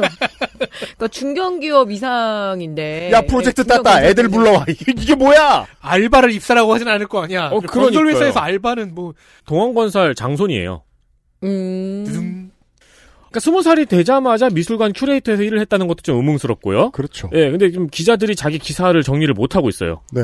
네. 그거는 미학도들에 대한 모욕입니다. 그거야말로. 아니 그리고 보스턴 예술학교에서는 도대체 언제 공부한 건지도 모르겠고요. 그니까요. 네, 그러니까 네. 엄청나게 많은 것들이 지금 의문스럽습니다. 네. 어, 바빠 죽겠는데 괜히 쓸데없는 걸로 시간을 쓰게 됐어요. 음. 음, 나름 정리를 해보면은 네. 2019년 박규리 씨와의 연애 사실이 공개가 되면서 유명해집니다. 네. 당시 동원 3세라는 게 알려지면서 그 참치 동원의 재벌 3세라고 오해가 생겨서 유명해졌어요. 네. 근데 알고 보니까 참치 동원이 아닌 동원건설이라는 회사의 3세였습니다. 이때 본인 나이를 25살이라고 밝혔고요. 박규리 씨와의 7살 차이로 또 화제가 됐어요. 95년 생이라면요. 네. 네. 그리고 2020년 피카 프로젝트를 창업했습니다. 이때 나이가 딱 20살이었던 거죠. 2020년에. 네. 네. 창업 이후에 박규리 씨가 전시회에 도슨트로 도와주는 동 뭐 그런 활동도 있었고요. 네. 그리고 2021년 7월에 박규리 씨가 아닌 여성이 동승한 상태에서 음주운전을 하다가 적발이 됐고요. 음. 그리고 나서 박규리 씨랑은 헤어졌어요. 네. 그리고 올해 1월에 국회의원 출마를 하면서 진짜 나이가 공개가 된 겁니다. 나이를 공개한 게 1월 10일이거든요. 근데 이게 관련된 이야기인지는 모르겠는데 1월 12일에 박규리 씨는 인스타 스토리에 인류의 상실이라고 올렸습니다. 뭐 가끔 화가 날 때가 있죠. 네. 그래서 박규리 씨도 이때 한 게 아니냐라는 네. 의문이 음. 있죠. 그 연애할 때 그러면 미성년자랑 연애를 한 거예요? 그렇죠. 아. 그렇죠. 12년 12살 차는 나이나 차이가 나는 띠동갑이죠. 사실 뭐 12살 아니라 80살이 차이 나도 연애는 해도 상관이 없습니다만 네. 그걸 속였다면 문제죠. 청소년이 나이를 속이는 것은 음. 문제가 되지요. 여러분이 까먹고 계셨겠지만 지금은 국회의원 후보를 설명하고 있었습니다. 그렇잖아요. 이 재미도 없는 연애 뉴스를 저희가 왜 떠들겠어요? 그 아실에서. 공약은 서초군의 세계적 아티스트 배출, 뭐? 예술의 전당 문화관광지 도약, 의전원 로스쿨 폐지, 정시 입시 고시 부활입니다. 이게 저도 이제 아닌 척 아닌 척 자꾸 말을 하는데 참 그래도 제가 고정관념에 사로잡혀 있었다는 느낌이 드는 게 이런 후보들은 보통 군수 후보들 중에 무소속 후보들 이런 사람들이 있어요. 음, 그렇죠. 한 7, 80 먹고 옛날에 보좌관 한두 번 했었고 어 정신 나간 소리 하네? 근데 제가 잘못 알고 있었던 거예요. 여긴 서초구고 네. 21살이잖아요. 네. 그래도 똑같이 구네요. 그리고 지금 사업을 시작한 지 얼마 안 됐잖아요. 선거는 허경영이 증명한 거죠. 굉장히 좋은 홍보 수단입니다. 맞습니다. 그리고 또 하나. 사실 25살만 돼도 어, 이런 말 하면 안 되는데요. 21살이니까 이건 예측 가능하다고 생각합니다. 이 사람 뒤에 이 사람이 선거에 나서도록 한 누가 있지 않겠는가. 추측은 해볼 수 있죠. 그렇게. 25살만 돼도 그냥 다 자기 결정이라고 하면 됩니다. 하지만 성인식을 한 나이입니다. 근데 제가 정말 궁금한 거는 갓. 2015년부터 2020년까지 뭘 했는가예요. 그죠? 우리가 지금 그걸 몰라요. 음. 네. 동원건설에 출퇴근을 했는지 네. 어디는 또 그 뉴욕에는 예술학교에 다녔다 그러고 일단 검정고시 준비는 분명히 했을 겁니다. 그러니까 우리가 지금 그걸 모릅니다. 이런 인물까지 출마했습니다. 자, 서울 두 군데 봤고요. 광고를 듣고 오죠. XSFM입니다.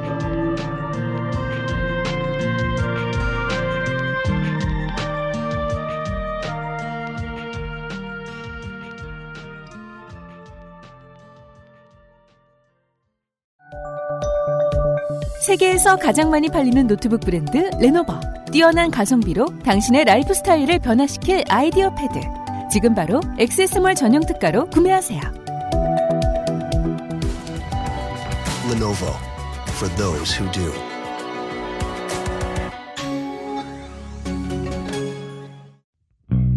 개발자가 직접 생산하고 개발자가 직접 답하고 당신의 삶이 조금 더 깨끗해질 수 있게 진짜 청소를 하자 반려세제 깨끗한 생각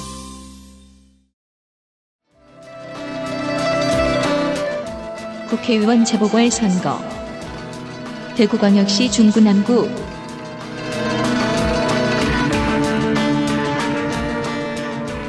대구로 왔습니다. 대구 중남입니다. 전임자 곽상도 의원 아드님 화천대유 자산관리라는 회사에서 50억 원의 퇴직금을 받았다는 사실이 알려집니다. 아, 이후 온갖 밈이 다 등장했고 국민의힘 대선 네거티브 1번 무기였던 대장동 개발 사업 관련 이야기가 아군의 스플래시 데미지를 엄청 쌓기 시작합니다. 그러자 탈당. 그리고 여당과 이준석 야당 대표의 동의로 제명이 됩니다. 국민의힘은 서초에서는 후보를 냈지만 여기에서는 여론을 조심하기로 결정한 것으로 보이고 TK 국민의힘에 출마하려는 사람이 한둘도 아니고 그들의 당적은 어차피 다 똑같았기에 이들은 무소속을 강행 에디터의 품으로 줄줄 들어갑니다. 그리고 농축산인은 휴가를 대구에서 휴가라니. 밝게 웃으셨겠네요. 이건 불공평하죠. 왜냐하면 순서상 더불어민주당 뒤에 국민의당이 있어서 이런 디셉션이었거든요. 휘크닷 이러면서 그래서 실제로 국민의당 후보가 빨간 자켓을 입고 사진을 찍고 있습니다. 개페이크 국민의당입니다. 국민의힘 아니고 더불어민주당 후보 보시죠. 대구광역시 중구남구 더불어민주당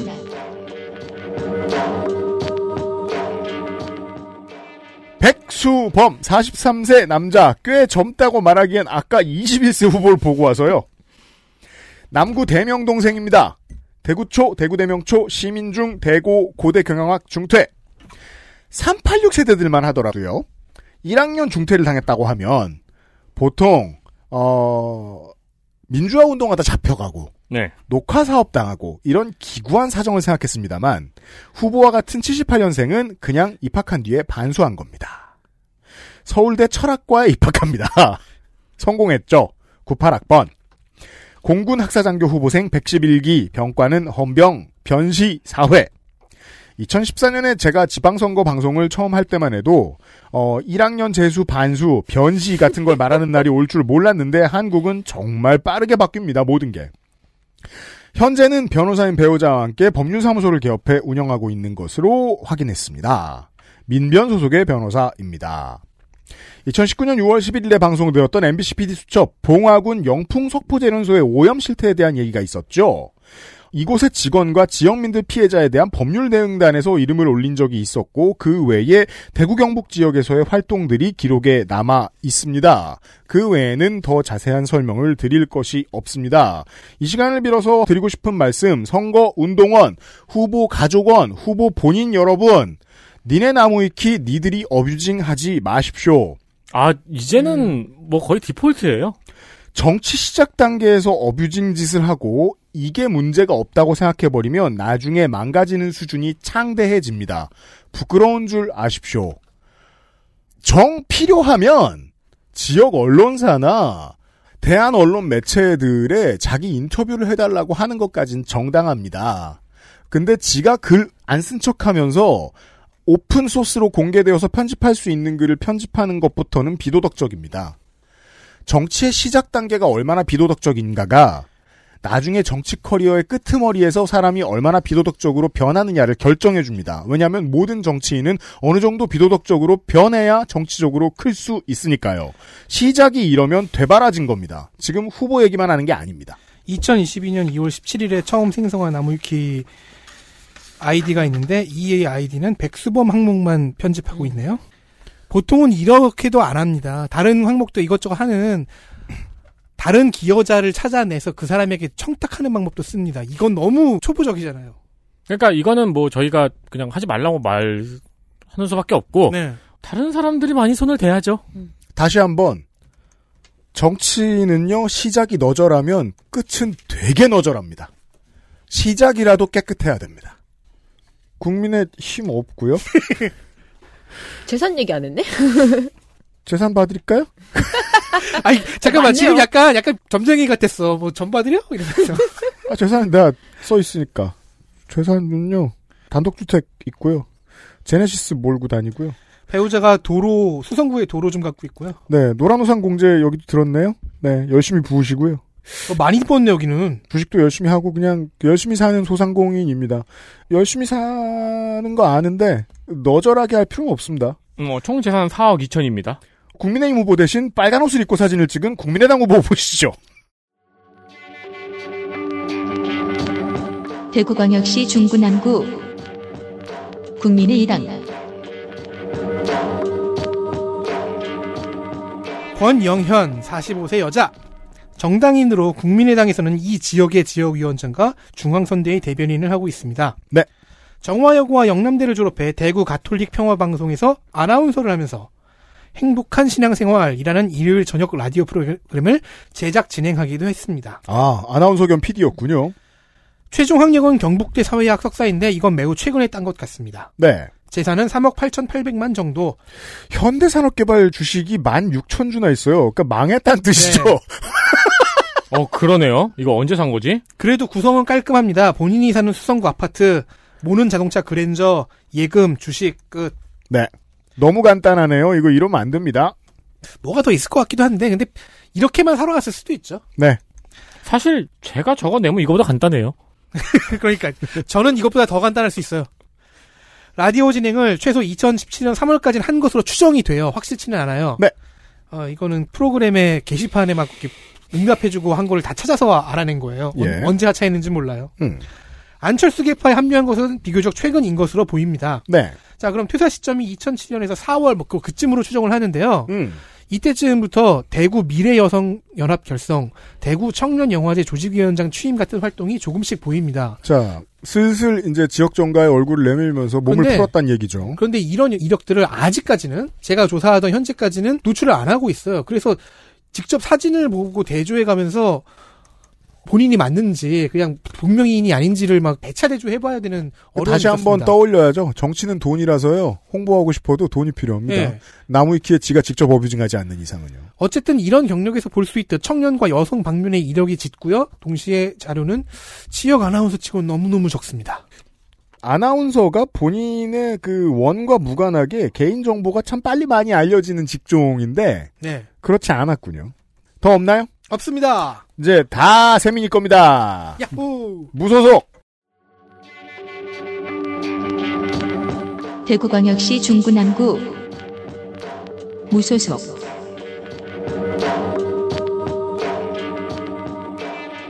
네 명 모두 국민의힘에서 탈당했습니다. 집단 탈출.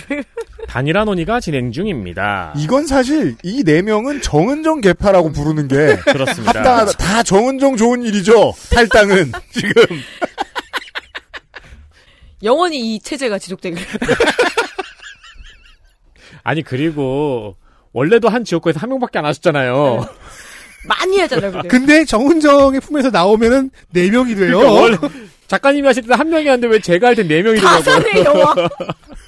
다산이라니. 나한테도 한 명으로 오든가. 그 제가 대구에서 7년 넘게 살았잖아요. 그래서 제가 다산. 예. 다산. 참견할 게 많습니다. 저도 좀 있어요. 심지어 대구는 공천 확정돼도 저한테 한 세명은 와요, 원래. 맞습니다. 도태우. 노태우가 아닙니다. 52세. 니, 은 니은 다음이죠. 네네. 노태우 다음은 도태우. 다, 고태우, 노태우, 도태우야? 네. 로태우, 사람들아? 모태우, 소태우. 남자, 변호사, 대구생, 수창초, 경상중, 대구고, 서울대 공대 입학했으나 3학기 만에 중퇴하고 서울대 국문과로 재입학. 아, 문학에 대한 부모님이 이과가 싫었네. 공대에 보냈다가. 그리고 예. 그 옛날에 흔히 말하는 전설 속에만 나오는 재수의 음. 신이죠. 네. 그죠? 서울대 나오고 서울대 들어가는 그렇죠. 네 시험이 우스운 사람 93년에는 소설 발루아의 환영이 문학동네 신인상에 당선돼서 등단을 했습니다. 네. 이후 작가로 활동했는지 이력이 잠깐 없고요. 음. 서울대 정치학과 대학원에 진학. 작가로 활동했다는 거는 술 먹으면서 친구들과 놀았다는 얘기죠. 뭐 소설도 있고 막 그래요. 네. 문학 동네 정도면은 뭐 꽤 그래도 어, 그럼요. 작가도 중량감이 바쁘게 있는. 살아요. 네. 그리고 서울대 정치학과 대학원에 진학. 그러니까 대한민국의 대학교는 서울대밖에 없다고 알고 있을 수도 있어요. 맞아요. 그리고 전과- 이회창 마인드죠. 그리고 전과라는 제도가 없다는 것도 알고 있고요. 네. 2009년에 40세 사법시험에 합격해서 변호사가 됩니다. 네. 드디어 시험쟁이. 네. 그리고 시와 반월공단의 사무실을 열고 중소기업 전문 변호사로 활동했다고 합니다. 음. 병장 만기. 네. 재산은 15억. 음. 본인과 배우자가 서울 관악구 신림동에 연립주택, 단독주택, 상가를 가지고 있고요. 네. 대구에는 보증금 5천만 원짜리와 400만 원짜리의 뭔가가 있습니다. 그렇죠. 7천만 원. 화장실. 네, 뭔가가 있어요. 5천만 원. 네. 7천만 원은 주식에 들어가 있네요. 그렇습니다. 정가 없습니다. 음.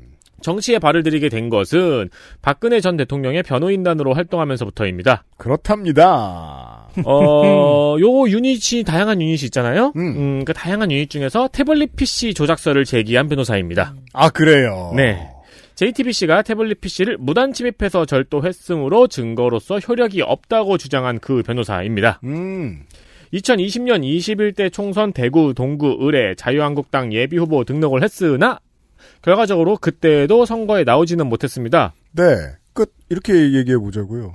실제로 정치를 하고 싶은 사람들인데 내가 보수면 TK는 엄청 나한테 적대적인 곳입니다. 웬만하면 나한테 공천 안 주거든요. 그렇죠.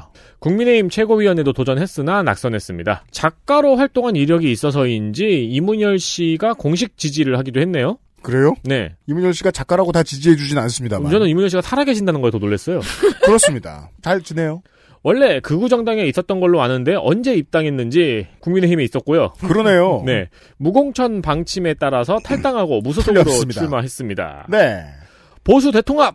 을 외치고 싶으나 국민의당 부- 보수 후보가 다 무소속으로 나와버렸죠. 그래서 주성영 후보가 선거 포스터에 힘 있는 삼선이라고 적었어요. 네. 이거를 선거법 위반이라고 주장했어요. 왜요? 실제로는 재선을 했고 2번이 삼선 도전이잖아요. 아. 그러니까 삼선 한 것처럼 쓰니까 선거법 위반이다. 그렇구나. 주성영 후보는 된다면 삼선이라는 의미이다. 그렇게 해도 되나? 선관위 검토도 받았다. 진짜요. 그렇게도 되나 의문스럽죠. 예. 주성영 네. 되죠. 후보의 논- 되죠. 논리를 들어보세요. 네. 주성영 후보는 이게 선거법 위반이면은 이재명 후보의 경제 대통령도 대통령이 아닌데 대통령이라 했으니 그쪽을 고소해라. 야, 묘하게 맞는 거거든요. 이게 그래서 어른들이 화가 나면 말하는 법대로 하자는 말이 되게 공허한 거예요. 법대로 해도 어떻게 될지는 야바위예요. 그러니까요. 그러니까 고소하려면 나 말고 이재명을 고소해라. 아하. 그렇게 반박을 했습니다. 그럼 윤석열 분 국민의 힘이 키웠다고요? 국민이 키웠잖아요. 난 키운 적이 없는데. 그렇잖아. 고소하십시오. 그 도태우 후보 같은 경우에는 이제 출신 극우 정당이 새로운 뉴새누리당이거든요. 그 이야기는 아마 새누리당 후보 다른 사람 이야기할 때 할 수 있을 것 같습니다. 지역 공약들을 하나씩 발표하고 있지만 말씀드릴 만한 건 없습니다. 네. 대구광역시 중구난구 무소속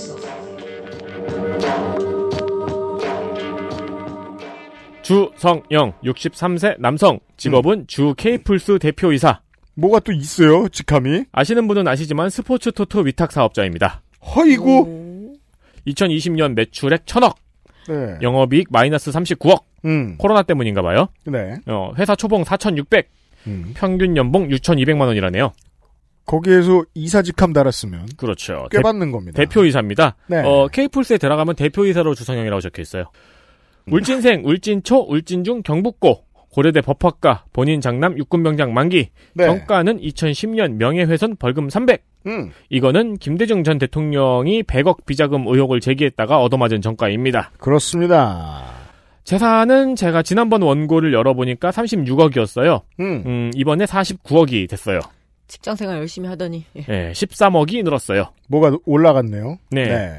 주소는 남구인데 역시 재산을 보면 남구에 부동산이 없어요. 남구가 다 니 거가. 송파에 아파트가 24억짜리가 있어요. 어, 잘 썼네요, 그래도. 그 정도면. 음. 울진에 1억 7천짜리 주택이 있어요. 차는 07년식 산타페라는데 회사에서 나온 차가 따로 있겠죠. 그건 뭐 회사 거니까. 500만 원짜리 화성 리베라 컨트리 클럽 회원권이 있습니다. 검사입니다.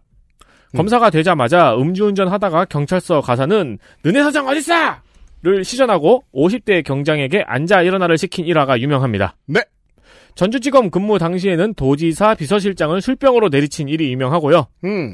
하지만 2004년 이게 이제 다 검사 시절 일입니다. 그리고 2004년 한나라당 소속으로 대구 동구갑에서 당선이 됩니다. 네, 이때 이 사람이 또 유명해졌던 것은 이제 간첩 사건 조작이 살짝 들킨 적이 있었습니다. 또 2000년대 초반에 음. 열린우리당 이철우 의원을 대상으로 한 거였는데 아 맞아요. 작품이 아주 엉성한 작품이었어요. 네 맞아요. 무슨 무슨 무슨 산 800 몇 호 북한의 지령을 받아 뭐 이런 소리 하고 그랬어요. 네. 그래도 국회의원이 됐어요. 네. 처음 출마하자마자. 음. 놀라운 곳이에요. 네. 이후 재선도 했어요. 음. 네. 2012년에는 과거에 성매매 의혹이 불거지자 이것이 자신을 향한 음모라는 확신을 가지고 네. 당에 누가 되어선 안 되겠다고 판단해서 불출마를 선언했습니다. 음. 그러니까 무슨 말인지 모르겠지만 이렇게- 그렇게 불출마를 했어요. 그리고 2016년에 새누리당에서 공탈하고요. 바른정당을 잠깐 갔다가 자유한국당에 다시 복당을 했습니다. 그렇습니다. 복당을 했지만 2020년에도 공탈, 무소속으로 출마했다가 사퇴했습니다. 그런 다음에 아직까지 복당을 안 했어요. 2020년에 탈당하고 나서. 네. 그런데 국민의힘이 이번에 무공천 지역에 탈당하고 출마하면 복당을 안 시켜준다고 했잖아요. 그래서 김지현 위원도 출마를 포기했잖아요. 근데 본인은 이번에 출마하면서 그 규칙에서 자유롭다고 어필하는 중입니다. 맞습니다. 그 규칙이 생기기 전에 탈당했었다. 그렇죠. 네. 나는 복당 가능하다. 네. 설마 내가 원래 그 당인 줄 알았는가? 입니다. 네, 그래서 어, 탈당 후 출마한 무소속 후보들을 모두 공격하고 있어요. 그렇죠. 복당은 나만 가능하다. 룰상 그러합니다. 복당 로얄, 네. 음. 복당 세자. 최근에는 단일화를 제안을 했습니다. 음. 네, 네명 단일화는 계속 이야기가 되고 있고요. 네. 공약은 소소한 지역 공약 외에 특별히 말씀드릴 만한 공약이 없습니다. 네. 아, 그리고 선거사무소 개소식에 진중권 씨가 갔네요. 와, 왜 이게 화제가 되냐면 지금으로부터 한 13, 14년 전에 백분 토론에서 주성영 의원과 진중권 씨가 맞붙은 적이 있었습니다. 맞습니다. 그때 이제 주성영 씨의 시끄러웠던 추문을 들추면서 진중권 씨가 어, 대구의 반문화라는 음. 단어를 유행시키죠. 그리하여 사실상 많은 비대구의 사람들로 하여금 대구의 반문화라는 말만 들으면 주성영이 생각나도록 만든 인물이 진중권 씨이고 진중권 씨는 그 20년의 빚을 갚으러 이번에 주성영 씨를 어, 빨아주러 갔죠.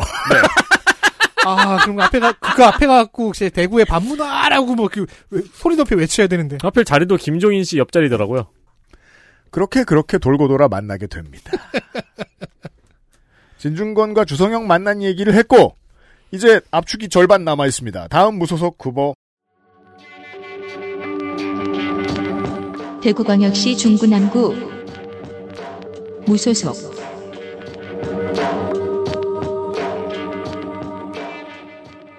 임병헌 50세 남자 정치인 청도생 대봉초 개성중 개성고 영남대 법학과 본인 육군 일병 소집 해제 장남 5급 전시근로역 이 사람은 실로 전형적으로 국민의힘 압축 풀린 사람입니다. 맞습니다. 정가 없고요.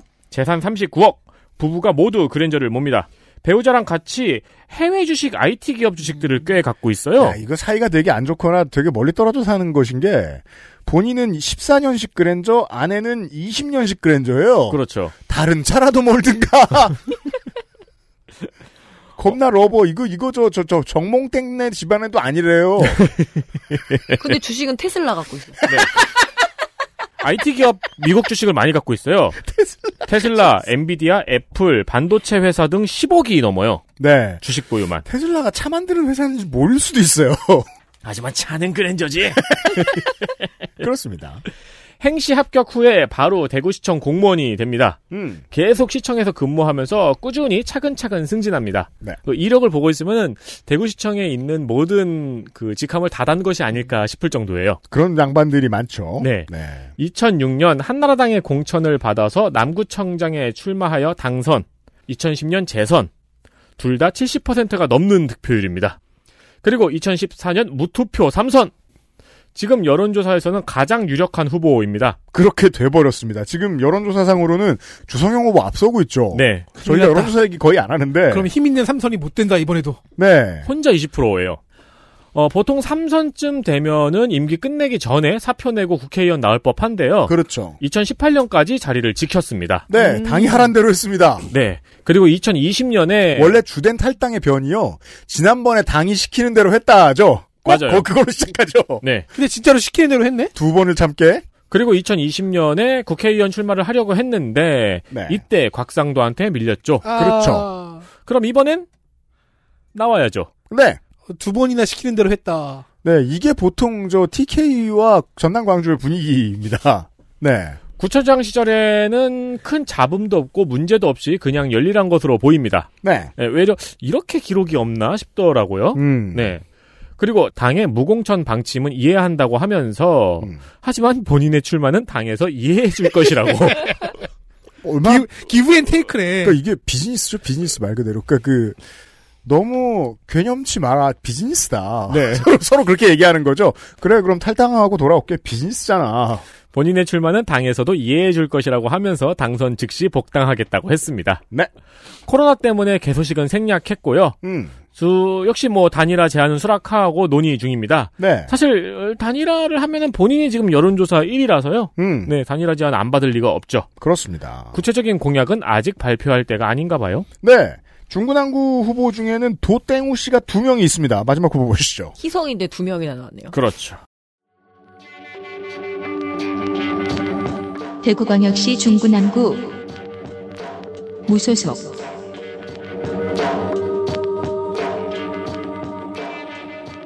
도건우. 심지어 도자와 우자가 한자 같네요. 아, 그 도태우 후보 있잖아요. 네. 검색하니까 왜 젖소 중에 출산을 못 하거나 젖을 못 내면 도태우라고 하더라고요. 아 맞아요. 네. 도태된 네. 어, 처음 서- 알았어요. 음. 도태우 후보랑은 관계가 없는데 그렇습니다. 네, 도태우라고 하더라고요. 네. 그건 옛날에 그 소방차 멤버 이름 아니에요? 맞아요. 네, 그 노인네 같다. 네. 아무튼 이 여섯 명의 후보 중에 다섯 명은 도태될 것입니다. 맞아요. 마지막 후보입니다. 그, 그, 그 사람이 자꾸 나와요. 네. 도건우, 50세 남자, 경영인, 대구 남구생, 대봉. 왜냐면은 그 소방차 멤버 그분은 50보다 훨씬 많이 먹으셨을 거거든요. 어, 지금쯤. 그렇죠. 네.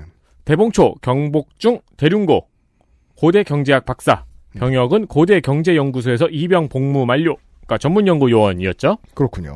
장남은 신검 전입니다. 정가 없고요. 재산은 27억. 경남 경북에 땅이 많습니다. 딱 맞네요. 그리고 본인 소유의 21억짜리 아파트는 서초구에 있습니다. 잠원동 사는 사람입니다. 본인이 강조하는 경력은 대구 경북 경제 자유구역 청장하고 삼성 경제연구소 수석 연구원입니다. 네. 그 외 경력으로는 국회 예산정책처, 감사원, 재정경제부, 여의도 연구원 등의 경력이 있습니다. 그렇군요. 원래는 출마 생각이 없었어요. 근데 당이 무공천 방침을 발표하자 출마를 결심했다고 합니다. 그게 뭐- 그러니까. 무슨 소리예요? 생각해보니까 이럴 수도 있어요. 이때다 하고 나가야지. 아무도 안 터져 나올 거라고 생각하면은 가능하지. 어차피 공천 아니, 못 받을 거니까. 그러니까 이게 가능성이 있는 말인 게 어차피 공천은 못 받아. 그렇구나. 당선은 국민의힘이 돼. 근데 국민의힘이 후보를 안 내? 그럼 나가볼만 하지. 그렇구나. 똑똑한데? 종로구청장도 그렇게 생각했을 수도 있고요. 그러니까요. 네.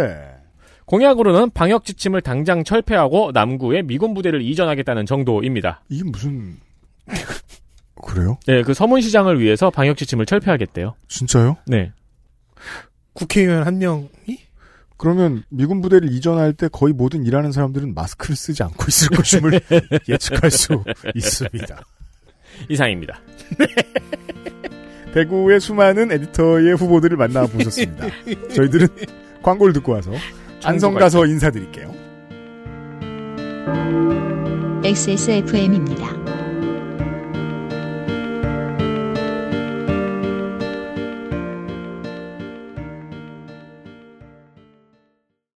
어, 67년이었지 아마 종로의 작은 한의원이었어 진도산 구기자 청궁 당귀 숙지황 음, 좋다는 건 죄에 넣고 불순물을 제거하며 8시간 정성껏 다려냈지 임금님께 올린 그 방식 그대로 말이야 부드럽고 달콤한 전통의 쌍화차 요즘 사람들은 그걸 더 쌍화라 한다지? 현대인에 맞춘 프리미엄 한방차 더 쌍화 세계에서 가장 많이 팔리는 노트북 브랜드 레노버 뛰어난 가성비로 당신의 라이프 스타일을 변화시킬 아이디어 패드 지금 바로 액세스몰 전용 특가로 구매하세요 Lenovo for those who do.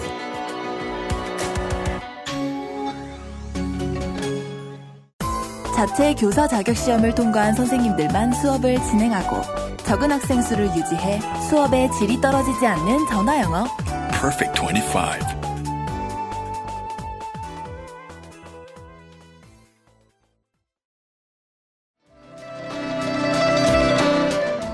국회의원 재보궐 선거. 경기도 안성시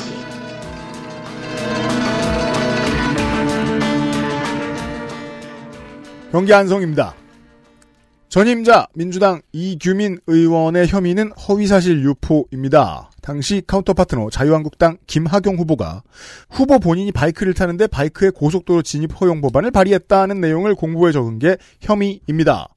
이규민 의원의 소명은 언론 보도가 그랬기에 이에 따라 공보문을 만들었다는 거였고 여기에 맞춰서 1심이 무죄를 선고했는데 2심이 이것을 뒤집었고 무려 벌금을 300만 원을 때립니다.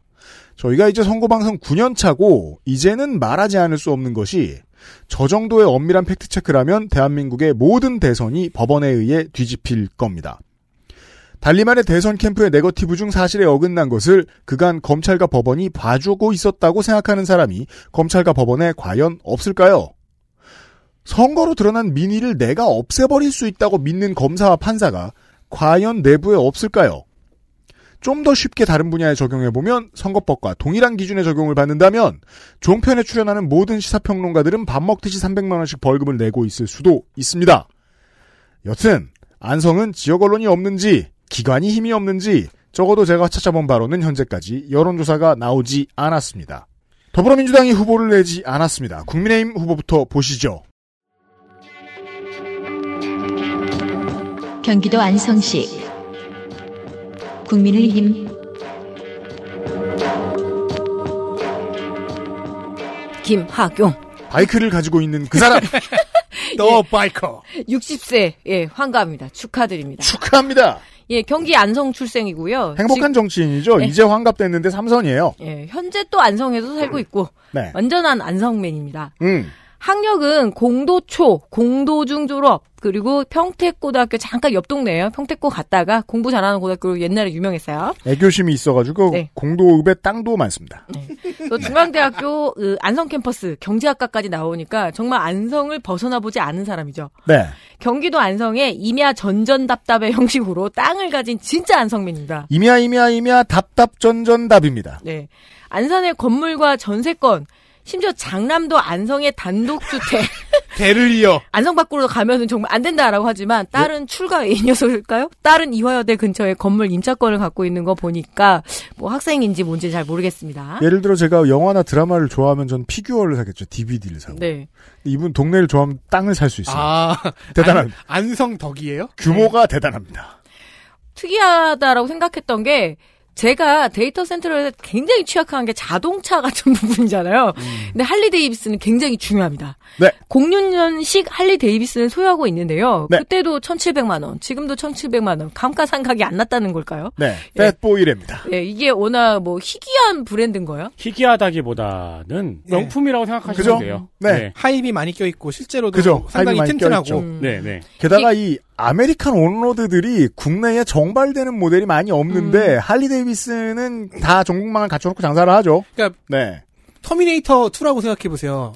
젊은 알- 아놀드 슈워제네거가 딱 타고 있다. 음. 그 바이크는 높은 확률로 할리 데이비슨이에요. 어, 그러니까 뭐 약간 클래식한 그런 거. 그런가 봐요. 어? 네. 예. 그리고 네. 이제 뭐 할리 데이비슨 같은 경우에 순정도 커스텀이 들어가 있는 순정이 있고 음. 그렇죠. 관리에 따라서 오히려 값이 지금은 팔면 더 받을 가능성도 음. 있죠. 그래서 이, 이 양반이 바이크 덕이라는 걸 이용해서 전 의원이 이제 네거티브를 쳤다가 아주 일부가 틀려 있는 바람에. 그래서 네. 결국 이 할리 데이비슨이 이끌어낸 재보선 선거입니다. 그렇습니다. 아. 지난 총선에서 상대 후보에 대한 어떤 허위사실 유포로 이규문 의원이 이렇게 훅 날아갔잖아요. 음. 그러니까 이건 바이크가 견인했네요. 예.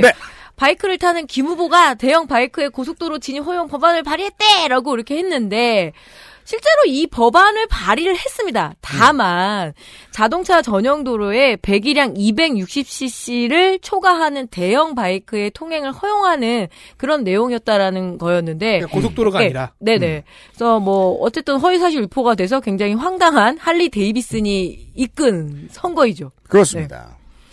배우자 차녀 모두 삼성전자 주식을 갖고 있는데요. 차녀는 여기에 이제 CJ 엔터 45주, 뭐 알첼라라는 회사는 제가 못 찾아봤어요. 네. 3,100만 원 정도의 주식을 소유하고 있습니다. 왜 비영리법인 그 미래 혁신 포럼 굉장히 그 세 가지 말이 붙으니까 엄청 꼰대 꼰대 꼰대죠. 질투하잖아요. 네. 어쩌면은 이런 비슷한 이름들이 다 있어요. 혁신 미래 포럼도 있을 거고요. 맞아요. 네. 네. 그래서 저출산 고령화, 뭐 지속 가능에 대한 연구라고 이 진부한 비영리 법인에 2천만 원을 출연하고 있습니다. 음. 그러니까 대체적으로 지역에 내려가면은 이 지역의 정치인들이 자기의 연구소 직함들을 하나 갖고 정치 활동을 하거든요. 네. 예.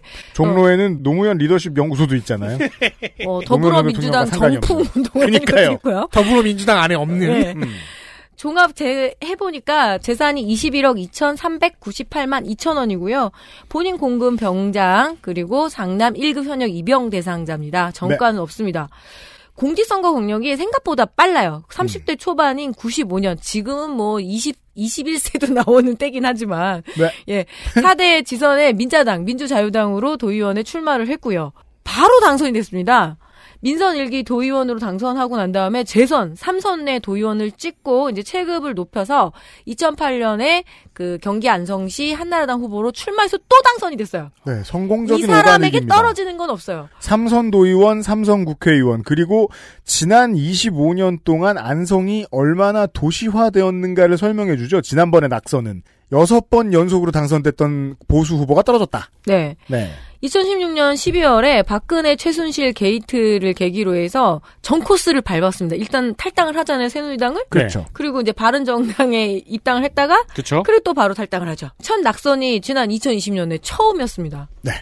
그때 맞춰 보세요. 선거 캠프 이름이 뭐였을까? 얼마나 진부한가? 안성 맞춤, 맞춤. 김학용. 예, 이거 안성 맞춤 아니면 안성 탕면이죠. 김학용 의원은 그 탕면 애매하니까 김학용 의원은 어느 방송에 나올 때든 다 저런 식으로 스스로 소개를 했었더랬습니다. 네. 아, 과연 안성맨인데 그렇다면 라면은 무엇을 먹는가? 그러니까 그 점에서 상징적이죠. 지난번 총선이 얼마나 보수에게 공포였는가. 안성까지 쓸려 내려갔다. 조국 전 법무부 장관이 자신의 그 책을 하나 썼잖아요. 그게 조국의 시간. 네. 아주 베셀이었죠. 아직까지도 그 교보문고에 있더라고요. 음. 금품 로비를 받아 유죄 판결을 받은 신하경 전 의원이 네. 어 미래통합당이었죠 당시에는 지금 음. 은 국민의힘인데 김학용 전 의원의 이름으로 바꿔서 썼습니다 헷갈려가지고 실수했죠. 그러니까 네. 저처럼 성씨 되게 헷갈리는 사람들 많거든요. 네. 그래서 나는 아니다 그러면서 빨리 사과를 해라 그랬는데 조국 조국 전 장관이 페이스북에 아이 미안해 이렇게 했어요. 그랬더니 나한테 전화도 한 통화 없고 메일도 없다 이러면서 분노를 지금 금치 못하는 예 상황이고요. 네. 대구 중구남구의 도태우 후보와 도건우 후보가 서로를 미워하겠죠. 예. 주성영과 주호영 표를 후보의 잃고 있다고 생각하겠죠. 서로 때문에. 거긴 주승용 의원도 끼워야 돼. 아, 네. 맞습니다. 그래서 2008년에 국회의원 김학용 사퇴 촉구 결의안이 있습니다. 음. 사유가 쌀 직불금 부당수령입니다. 그렇습니다. 예, 2005년부터 2007년까지 3년간 총 156만 8,970원.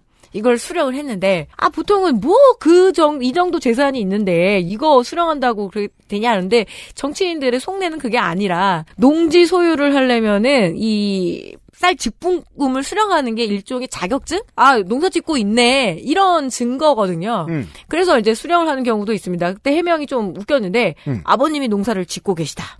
음. 하지만 지금 나이를 생각해 보면 저보다 많거든요. 그럼 우리 아버지가 지금 그렇잖아요. 이따만큼의 돈을 예. 그게 유니스그 의원 의혹의 주된 이야기잖아요. 80대 노인네가 3,000평을 짓는다. 그럼 또 지역에서는 또 이런 노익장. 핑계는 돼요. 뭐 논농사는 어차피 사람 불러다가 하는 기계 농사다. 뭐 이제 이런 핑계도 있습니다만 음.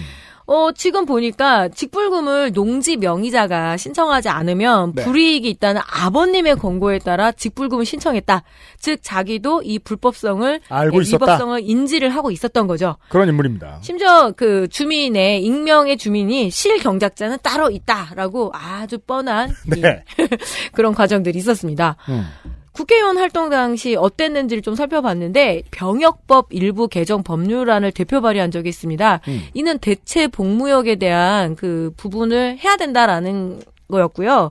또 정신지체 용어를 장애인 복지법상 통일된 용어인 지적장애로 변경해야 된다. 왜냐 정신지체라는 말이 어떤 장애인 비하 발언이잖아요. 네. 그리고 그럼- 이미 예. 옛날 용어가 됐고. 그렇죠. 그 2019년에는 1년 미만 근로자도 연차를 사용할 수 있는 어떤 촉진 제도를 적용해야 된다라는 근로기준법 개정안 대표 발의를 했습니다. 뭐 환노위에도 있었고 농해수위에도 있었고 이렇다 보니까 이런데 이것도 됐죠? 네네네. 의정 기간 동안에는 여러모로 인정받았던 당내에서 상당히 왼쪽에 있는 중도 우파였습니다. 그러니까 아무리 삼 그 당으로 뭐 당선됐다 어쩐다 했더라도 삼선했다라는 저력은 있었던 것 같아요. 그러니까 삼선 도의원, 삼선 국회의원이니까 오가닉이니까 소소한 음. 일들 찾아서 자기가 하- 한 거네요, 그냥. 네, 주요 공약을 좀 보겠습니다. 근데 특이하게 이 삼성전자 주기설을 제시를 하고 있는데요. 이 삼성전자 차세대 반도체 공장을 안성에 유치를 하는 게 일공약이에요. 삼성전자는 약 16년 주기로 반도체 공장을 기공해 왔다. 그러니까 지금 어 이제 2031년에 새로운 반도체 공장이 필요하다는 것이 김학용 후보의 주장입니다. 음, 약간 타로 카드 같은 느낌으로 그렇죠. 이제는, 삼성전자 네, 반도체 천문을 공장을 보고 있죠. 뒤집어봤군요. 네. 실제로 삼성전자는 1983년에 용인의 기흥, 그리고 99년에 화성의 반월, 2015년 평택 고덕의 공장을 기공해왔으니까 이제는 안성 차례다. 이제 점점점 올라오고 있잖아요. 그러니까. 삼성이 세 개의 별이니까 네. 그 별이 혹시 혜성인가? 한국식 타로 카드에는 삽질이 분명히 있을 겁니다. 그리고 왜 이제 공약을 그나마 제가 추정해 볼 수 있었던 건 뭐냐면 지역의 언론사들과 상당한 친연성이 있습니다. 뭐 기호일보라든가 경인일보라든가 뭐 그 경기도권의 지역 언론에 상당히 많이 등장을 해요. 근 4반세기 공직을 선출직을 수행을 했으면은 동네 지역 언론은 꽉 잡고 있죠. 그래서 이 민원 해결성 공약이 잔뜩입니다. 그리고 주로 이제 도로 깔기 공약인데요. 네. 바이크를 타니까요. 예, 예. 정말 오마이 팻보이죠. 그 지금 이제 할리 데이비슨으로 예, 그 치르고 있는 선거니까. 어, 평택 안성 부발선의 철도를 빨리 예타 조사를 통과를 해야 되잖아요. 그러니까 지역의 정치인들이 목숨을 거는 게 예타 조사를 좀 안 해주면 더 고맙고 네. 하면 빨리 통과시키겠다. 는건 이제 그런 공약들이 주로 많고요. 그리고 뭐 어르신을 위한 행복 택시 확대 그리고 주민 생활에 맞추는 어떤 공영 마을 버스 공약이 지금 녹음 10전에서는 교통 공약들이 주로 나와 있습니다. 근데 제가 안성 지역을 여기 좀 농도예요. 농업 중심이었거든요. 그래서 굉장히 많은 뭐랄까 양돈장도 있고 축산업도 많고 막 이래서 지역 민원들 중에 하나가 이 분뇨 처리 문제. 그리고 이 냄새 문제 이런 것들인데 게다 여기다 지금 대형 도축장이 하림이 하나 더 건설을 한다라고 해서 상당한 지역 갈등의 그 부분들은 좀 있습니다. 그래서 향후 좀 주목을 해봐야 될 것 같아요. 그렇군요. 경기 남부의 정치인들은 대부분 그런 생각을 하는 것 같더라고요. 북쪽을 보면 수도권이 보이고 남쪽을 네. 음. 보면은 세종을 비롯한 충청권이 보이니까 그쪽 직접 연결되어서 출퇴근권이 되는 것을 꿈꾸더라고요. 그렇겠네요. 그래서 사통팔달 같은 얘기를 의왕부터 보통 시작을 하잖아요. 경기 남부 쪽도 그런 얘기를 하면서 야- 남북을 잇는다. 우리가 뭐 수도권에서 충청권으로 넘어가는 관문이다. 네. 오송이나 천안과의 경쟁이죠. 근데 100% 막히지 않아요? 안성에 들어가면 안성 IC 들어가면 그죠? 그렇기 때문에 이렇게 뭐 SRT를 깐다 어쩐다 네. 이제 이런 이야기들 그리고 6차선까지 늘린다 이런 공약들이 나오는 거죠. 그죠? 네. 끝났나요? 네. 다시 윤회의 시간. 바로 그 다음에 정의당 후보 있습니다. 경기도 안성시 정의당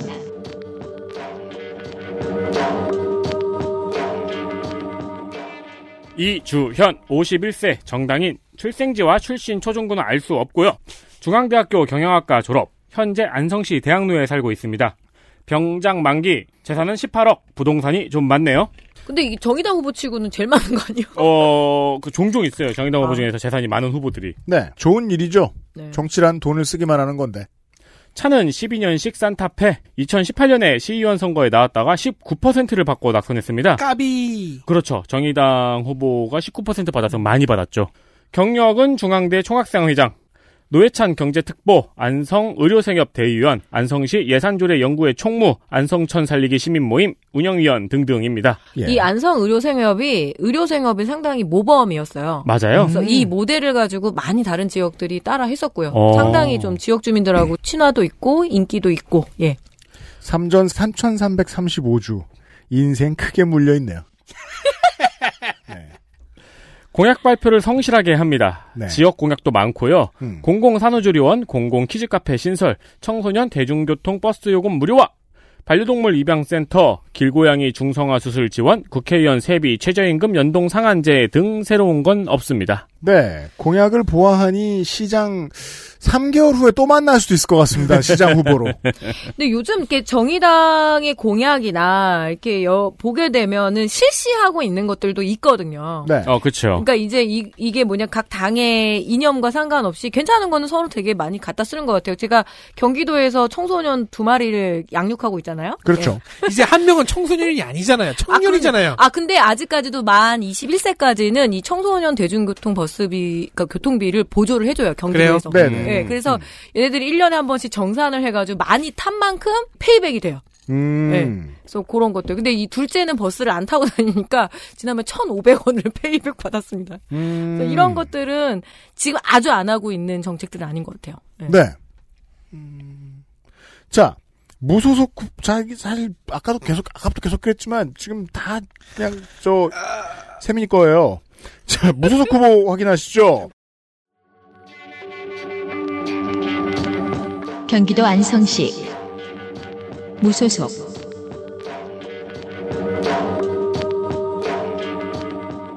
일단 환갑을 축하드려요. 네. 이기영 60세 남자 정치인 안성 출생인 것 같고요. 음. 보채초 안법중 안법고 당국대 교육학 본인 병장 만기 정가 없고 재산은 13억 부동산이 좀 있습니다. 네. 차는 SM3와 SM6 모두 배우자 반씩 나누었습니다. 르노차 좋아하네요. 그렇죠. 네. 저번 선거에서는 장모님 곰탕 대표였습니다. 아, 그래요? 네. 장모님을 그 장모님 어쨌어? 장인곰은 어디 갔어? 그러니까. 아, 지금 이미 사진 때문에 우리가 웃음 버튼이 한 번 눌린 상태예요. 그러니까 더 이상 여기서는 좀 진지하게 갑시다. 아무튼 장인 장모는 온데간데 없고요. 그래서 지난번에 저희 우리가 장모님 곰탕 대표니까 재산을 모두 반씩 음. 나누었구나라고 했습니다. 네. 2014년 새정치민주연합에서 안성시의원 당선, 음. 2018년 더불어민주당을 탈당하고 안성시장에 출마했으나 낙선, 음. 2020년 안성시장 재보궐 낙선, 둘 다 10%가 넘었습니다. 그때 압축 풀리고 지금 받아주는 당이 없었거나 본인이 그쵸. 이제 다시 복당을 안 하거나. 네. 네. 국회의원은 이번이 첫 도전입니다. 음. 로터리 클럽 회장 오랜만에 보는 것 같습니다. 그러게요. 로터리 클럽들 아직도 잘 돌아가나 봐요. 어, 로터리 클럽하고 라이언스 클럽은 여전히 지역에서 정치를 하고 싶으면 일단은 그렇잖아요. 네. 아, 첫 저는 스타트. 로터리 클럽 하면 제떨이만 만드는 것 같은데. 아이고. 왜요? 여기 그렇잖아요. 비석도 세우잖아요. 중간중간에. 맞아요. 그래서 이 청소년들이 봉사활동을 가는 걸 인정을 해줘. 이 로터리 클럽 행사에 음. 네. 왜 자동 뭐그 주차 안내 이런 거 있잖아요. 그걸 봉사 점수를 주더라고요. 네. 그러니까 그만큼 지역에서는 상당히 파워가 있는 거죠. 공약은 가장 크게 외치는 것이 철도 연결입니다. 그런가, 그, 그런가 보네요, 음. 확실히. 네. 안성에 기차가 없죠. 5대 공약을 냈는데요. 5대 공약이 모두 강남 안성, 수서 안성, 평택 안성, 용인 안성 철도 유치입니다. 그거 하나로 줄여도 될 텐데, 5대라고 굳이 풀어서. 이걸 5대 공약이라고 이렇게 그러니까 안성 해가지고. 평택은 이런, 이런 얘기를 한다니까 어쩔 수 없어. 그러니까, 그러니까 안성을 지나치게 한다는 거예요. 모든 음. 철도를. 그리고 안성의 발전을 위해서 각종 규제를 철폐하겠다고 하네요. 그렇답니다. 한 명이 무소속 후보 확인하셨습니다. 마지막 지역구로 가도록 하겠습니다. 국회의원 재보궐 선거 충청북도 청주시 상당구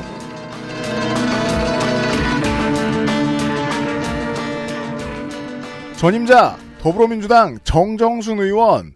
선거 책임자의 회계 부정으로 21대 국회 첫 의원 구속이 되었습니다. 징역 2년. 그리고 의원 본인 재판 결과와 무관하게 이런 경우에는 선거 회계 책임자가 유죄를 받고 항소를 하지 않으면 의원이 자동으로 직을 잃게 돼 있습니다. 당선 무효 확정됩니다. 그래서 이제 뭐 음모론도 있었죠. 그 회계 책임자가 누군가에게 이제 결탁을 하고 본인의 죄를 인정해버리는 방식을 택했을 것이다. 보통 항소를 하는 기간 동안에 임기 내내 재판을 그렇죠. 진행하게 되잖아요. 그렇죠. 어, 게다가 또 이 사람의 혐의에 대한 긴 이야기도 없고 무려 구속식이나 당했는데도 불구하고 조금 미스터리입니다. 아무튼 여당은 모든 지역구 공이 여당 의원이 결혼된 곳에는 후보를 내지 않았습니다. 여기도 2번부터 시작하는데 후보가 4명인데 정당 후보 1명밖에 없습니다. 그래서 토론회가 깨졌어요. 국민의힘 후보 보시겠습니다. 충청북도 청주시 상당구 국민의힘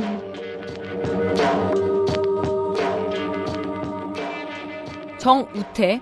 아, 참, 대세에서 많이 소개한 사람이죠. 그렇습니다. 그래서 오히려 그 앞에 걸 참고를 안 했어요. 예, 69세 남성. 이제 아홉 수 잘 넘기시고요. 네. 예, 한국전쟁 피난 중에 부산 출생입니다. 음. 부친 정운갑이 진천 출신이어서 충청도 연고는 이렇게 만들었죠. 왜냐하면 이 사람은 다 서울 쪽에서 살았거든요. 음. 현재 주소는 청주 상당구, 하지만 거주지는 서초동 아크로 비스타. 와, 이 말로만 듣던 이 아파트. 그렇죠. 음.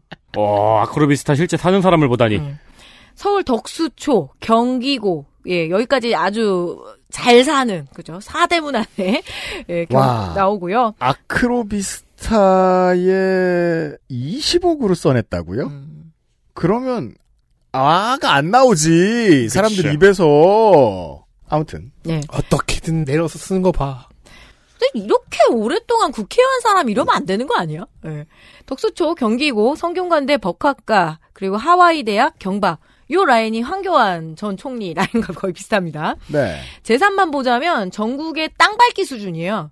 경기 용인, 여주, 진천의 임야, 서울 강북구 미아동의 도로, 그리고 제가 살았던 상봉동의 도로를 주로 공유 지분을 갖고 있습니다. 도로는 보통 공유 지분이더라고요. 네. 본인 소유의 14억 7천만 원짜리 서초구 아파트를 7분의 1쪽을 갖고 있습니다. 10분의 7쪽. 아, 10분의 7쪽이구나. 예. 네. 아내가 나머지 10분의 3쪽. 네. 둘이 합쳐 20억. 근데 그게 아크로비스타. 음. 그래서 배우자가 같은 아파트의 이 지분의 3분의 1을 소유하고 있는 거잖아요. 그리고 청주의 전세권을 갖고 있습니다. 건물이니까 이게 아무래도 이제 사무소겠죠. 자동차는 2008년식 제네시스, 2020년식 K9, 그리고 2022년식 그 카니발이 있고요. 네. 외 예금과 보험, 골프 회원권, 비상장 주식을 합쳐 재산 신고액은 무려 음. 103,867만 2천 원. 네. 예, 100억대 자산가입니다. 집만 제대로 고쳤어도 이거보다 훨씬 늘어날 겁니다. 그렇죠. 네.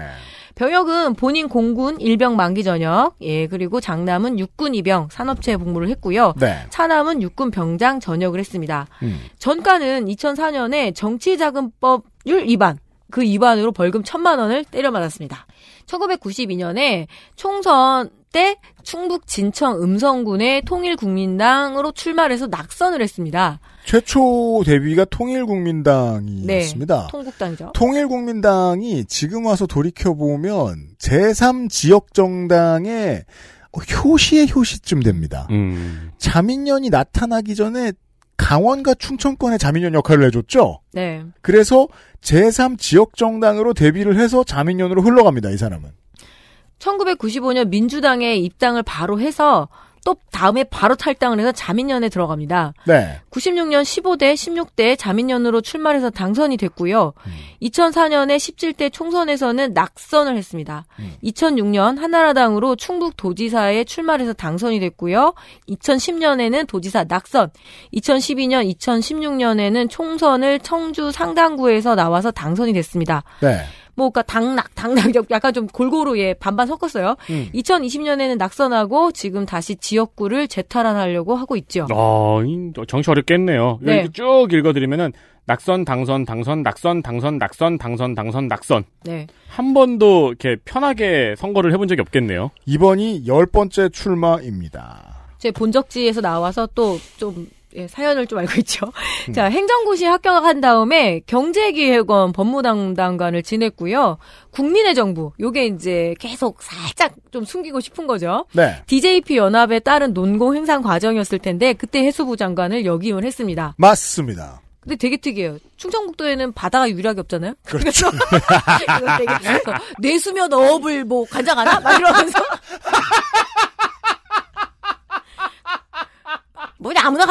하나 막 이런 느낌이 딱 들었습니다. 내수면허업 관장. 중요합니다. 업에서. 그런데 해수부 장관. 예. 이후 쭉 정치인의 길을 걸어왔는데요. 데센에서도 엄청 소개 많이 된 남자입니다. 네. 피난 중에 이제 부산에서 출생을 하고 서울에서 자랐으나 일제 강점기에 사시 패스자인 부친 정운갑의 출신지가 진천이어가지고 이렇게 연고를 가졌다 그랬잖아요. 음.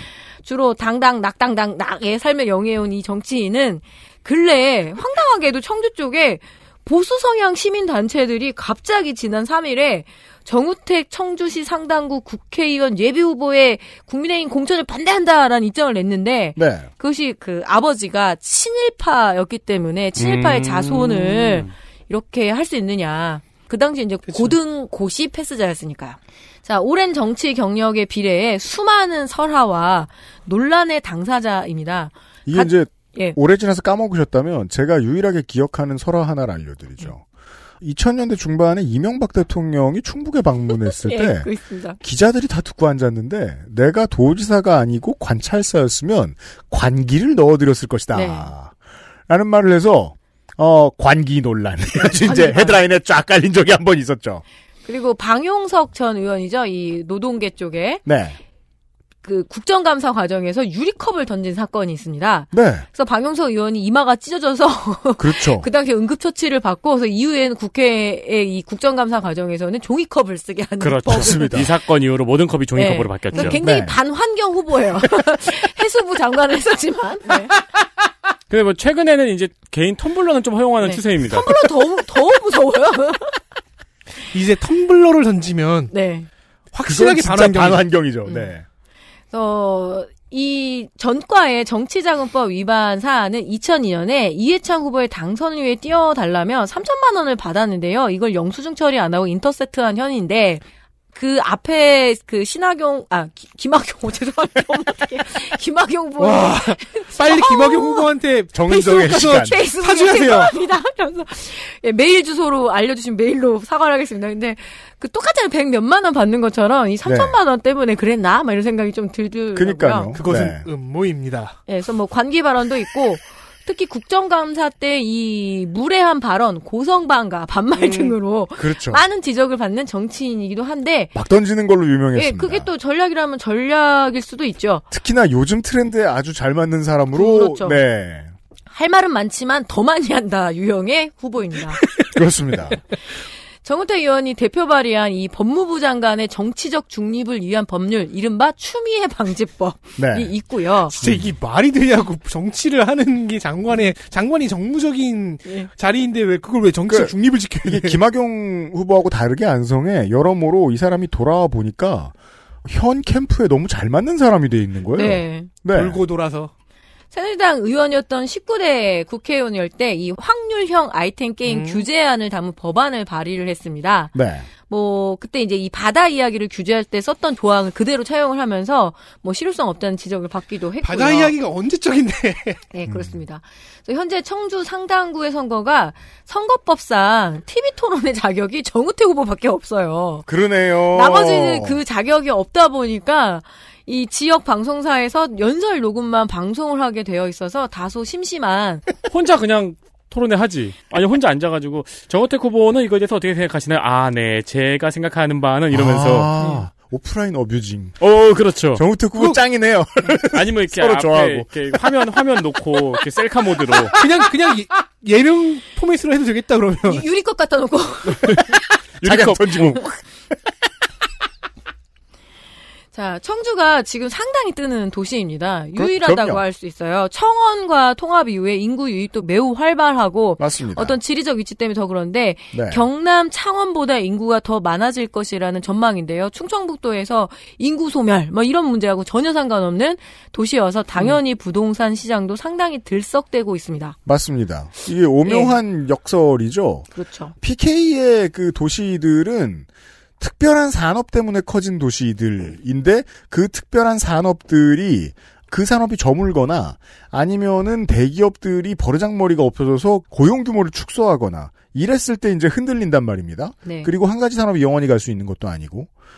근데 이 행정복합 도시 사업 때문에 반사 효과를 누리게 된 청주 같은 도시는 도시가 커졌다고 해서 거기에 무슨 역량이 돋보이는 것도 아니거든요. 그래서 불안한 점도 있고 기왕 크고 있으니까 보긴 봅니다만. 예. 네. 뭐 정욱대 후보의 공약도 그래서 온갖 부동산 규제 철폐 공약입니다. 그래서 뭐 이제 구입 취득세 감면해 준다 뭐 이런 이야기들이고요. 음. 그리고 뭐 이제 LTV, DTI라고 그러잖아요. 그래서 네. 이 DSR 규제 완화 이런 이야기들이 있고 돈 쉽게 빌려주겠다. 음. 네, 네. 그러니까 투전판을 만들어 주겠다는 거죠. 음. 실제 지금 청주가 좀 이런 판이죠. 음. 너무 비싼 거예요, 아파트가. 음. 제가 네. 아- 알고 있는 청주하고 너무 상황이 좀 달라서. 본인이 알고 있는 음, 청주는 그러니까 몇 년차 이러면 청주입니까? 눈, 이- 눈 뻘개진 사람들이 들어오고 동시에 원래 살던 사람들도 눈이 같이 뻘개집니다. 네. 네. 청주 상고 앞에서 저희 이모네가 문방구를 했거든요. 그래서 좀, 예, 청주하고는 인연 있죠. 젊은, 네. 젊은 청취자 여러분, 문방구가 무슨 뜻인지 아세요 혹시? 자, 실거주 1가구 1주택자를 대상으로 한 재산세 종합부동산세 개편. 이거는 뭐 조은희 의원부터 해서 지금 국민의힘의 기조입니다. 네, 기조입니다. 예, 양도세 비과세 기준 상향을 9억에서 지금 12억으로 이제 올리겠다라는 이런 이, 야기인데요 누가 가장 혜택을 볼까 생각해 보니까 예, 후보자 본인과 가족이겠습니다. 예. 전월세 대책을 내놨는데요. 뭐 민간 임대를 확대하겠다. 그리고 장기 임대 주택 분양 전환할 때 분양가에 뭐 상한 적용 뭐 이런저런 얘기들이 있는데 나머지 공약들이 너무 깨알 같아서 그냥 재밌어서 소개시켜 드리겠습니다. 네. 충북 체육회관 리모델링을 비롯해서 실내 체육 시설을 추가 건립하겠다. 근데요. 뭐 자전거 도로, 산책로 확대 등을 통해서 생활체육 인프라를 확대하겠다라는 공약이 있고요. 그건 뭐 시의원이 하면 되긴 합니다만은. 근데 여기 에 또 막 되게 신나가지고 막 야구, 축구, 탁구, 배드민턴 등을 비롯해서 할 수 있게 하겠다. 먼저 이렇게 이야기를 하고 있습니다. 재미있는 게 그래서 저도 보니까 지금은 국민의힘 이제 윤석열 후보의 경우에 그렇던데 대선 캠프가 현수막을 걸잖아요. 그 현수막에 동네마다 다른 구의원 시의원용 공약 같은 걸 걸어주더라고요. 네. 음. 이게 시장, 그러니까 광역시장이나 도지사 선거면 그렇게 하는 게 의미가 있을 수도 있는데 대통령 선거 후보도 어디 동네에 달이나 주겠다 이런 어, 공약을 하는 게 정말 바람직하진 않은 것 같던데 아무튼 네. 합디다 대선에도 요즘은 청주시 자원봉사센터 신축 이전도 공약입니다. 예, 사실 워낙 이제 말씀드릴 게 없어서 말씀드린 건데 네. 이 상당구에 위치한 이 센터가 1994년에 지어져서 30년이 되어가서 뭐 주차 공간도 7대밖에 없다. 음. 그래서 자원봉사자들이 많은 어려움을 겪고 있지 않느냐. 그래서 이것을 이제 옮기겠다. 그래서 이게 국회의원 게다가 지금 뭐 엄청 삼선에다 막 그렇잖아요. 근데 이 사람이 내걸 만한 공약인지는 예, 판단을 저는 보류하겠습니다. 알겠습니다. 이제 무소속 후보 3명만 남아 있습니다. 그래서 청주상당의 토론회가 무산되었던 것이지요. 어. 네. 사실 저 무소속의 두 사람들도 압축 안 풀려서 그냥 나왔으면 됐긴 하겠습니다만 당 정당들은 모두 사정이 있으니까요. 무소속 후보들 모시겠습니다.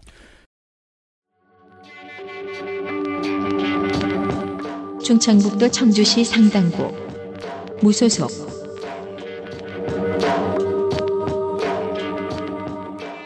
김시진 37세 여자 직업은 정치인 창원생 한국외대 프랑스어 국제경영학 프랑스어와 국제경영학 복수 전공을 했나봐요. 네. 이화여대 교육행정 석사 한국교원대 교육정책 박사 재산은 4억 2010년식 마티즈를 아직도 못하네요. 남편은 2010년 모하비 재산에 부동산이 없어요. 그, 그, 전세 보증금, 월세 보증금도 없어요. 없어요. 네. 어디서 안 되는 거야? 뭐? 모하비에 사는 거죠. 투어야? 네. 어 그러면은 모하비 오프로드 레이서? 카푸언데 모하비는 진짜 슬픈데요. 어, 그러니까요. 진보 성향 김병우 충북 교육감의 정책 비서를 지냈습니다. 그랬나 봐요. 그리고 자유선진당의 박선영 의원의 비서관을 지냈습니다. 아, 그래서 지금 음. 교육감 이름은 쓰고 국회의원 이름은 안 쓴 거죠. 그냥 전 그렇죠. 국회의원 비서관. 이거는 이제 이런 후보를 제가 편들어주기 위해서 말하는 건 아닌데요. 30대 초반, 20대 후반에 정치에 입문하고 싶은 사람들이 보좌관이 되면 좋잖아요. 비서관이 음. 되면 좋잖아요.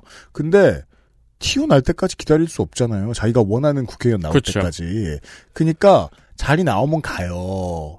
그런 사람들 중에 실제로 본인이 막 되게 진보적인 사람인 것처럼 트위터에서 말하는 사람들도 처음에 보좌관은 한나라당을 시작하고 이런 사람들 제가 여러 납니다. 두 개의 경력 중 하나는 진보, 하나는 보수 쪽에 있었습니다. 네. 이번 선거에서는 진보 진영의 지지를 받고 있습니다. 그렇군요. 민주당과 정의당이 청주 상당에 후보를 내지 않은 상황이죠. 음. 그 상황에서 상당을 거저 줄 수 없다고 외치면서 출마했습니다. 아, 네. 그래서 포스터는 더불어민주당 디자인입니다. 아, 요런 디셉션. 음. 네. 네. 포스터에 아이를 안고 나온 만큼 30대 워킹맘 그리고 교육 전문가를 내걸고 있습니다. 그렇군요. 구체적인 공약을 찾을 수는 없지만 큰 방향은 교육, 국가 돌봄, 청년 문제인데 디테일은 없습니다. 남편이 직업군인인가 봐요. 음. 계급이 소령이면 오. 그냥 하고 마는 장교는 아닐 거 아니에요? 심지어 조종이고요. 육사 네. 출신인 건가요? 음, 소령, 조령 조종- 대령 조종이니까 공군이죠. 아 공군? 네. 네, 그러니까 공사, 그러니까 사관학교일 수도 음. 있고 공사일 수도 있고 학장일 수도 있는데 아무튼 지금 군인인 것 같아요. 헬리콥터 조종구나. 다음 무소속 후보입니다. 충청북도 청주시 상당고 무소속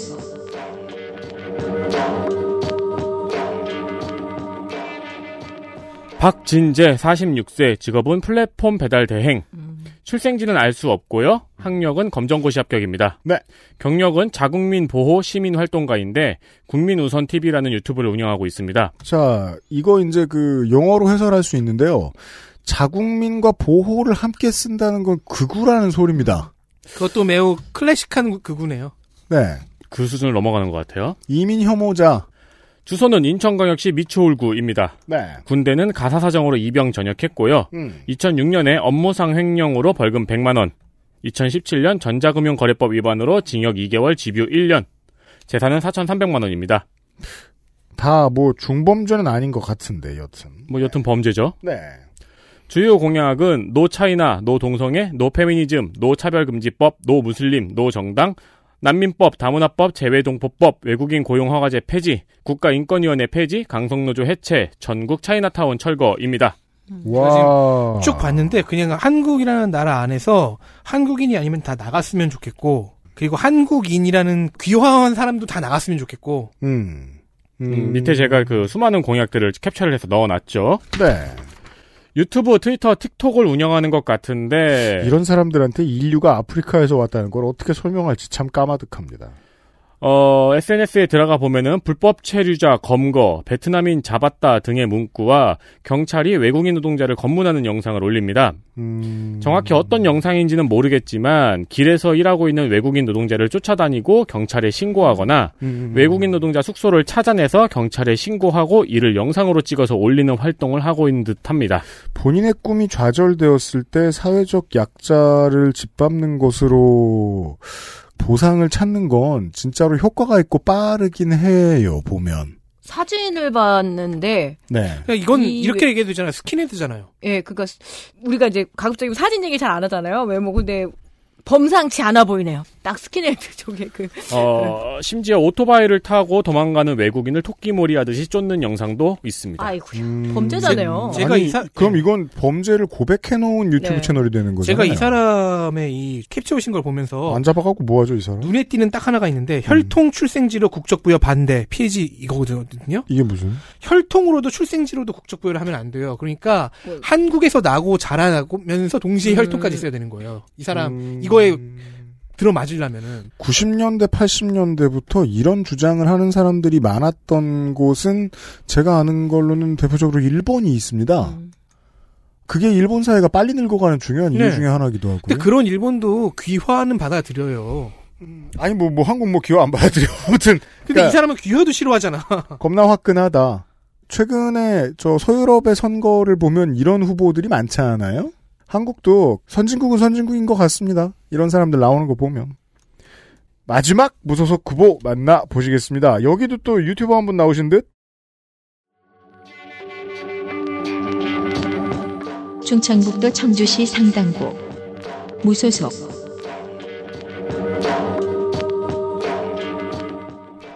안창현 59세 남자 직업은 국민의 소리 TV 회장 우한초, 운호중, 신흥고, 청주대 일문과, 게이오 기축후대학 법학부 졸업, 본인과 차남은 육군병장 만기, 장남은 용산구청에서 복무 만료했고요. 음. 전과 없습니다. 네, 무슨 해외 경력이 아주 복잡합니다. 박진재 후보에 의해서 국내에서 쫓겨난 사람이에요. 재산은 6억, 그나마도 5억은 미디어소스 코리아라는 비상장 회사의 주식입니다. 그 이건 없다고 봐줘야죠. 팔았을 때 그 값에 팔려야 주식이지. 본인 차는 2010년식 제네시스인데 사는 곳이 없네요. 네, 카푸어들이 출몰하고 있습니다. 장남 차남 재산도 기재를 한 거 보면은 독립 거주가 아닌 것 같은데 온 가족이 다 제네시스에 살고 있기는 힘들 텐데요. 그죠? 화장실 갈 때 내려야 되고. 어, 그렇죠.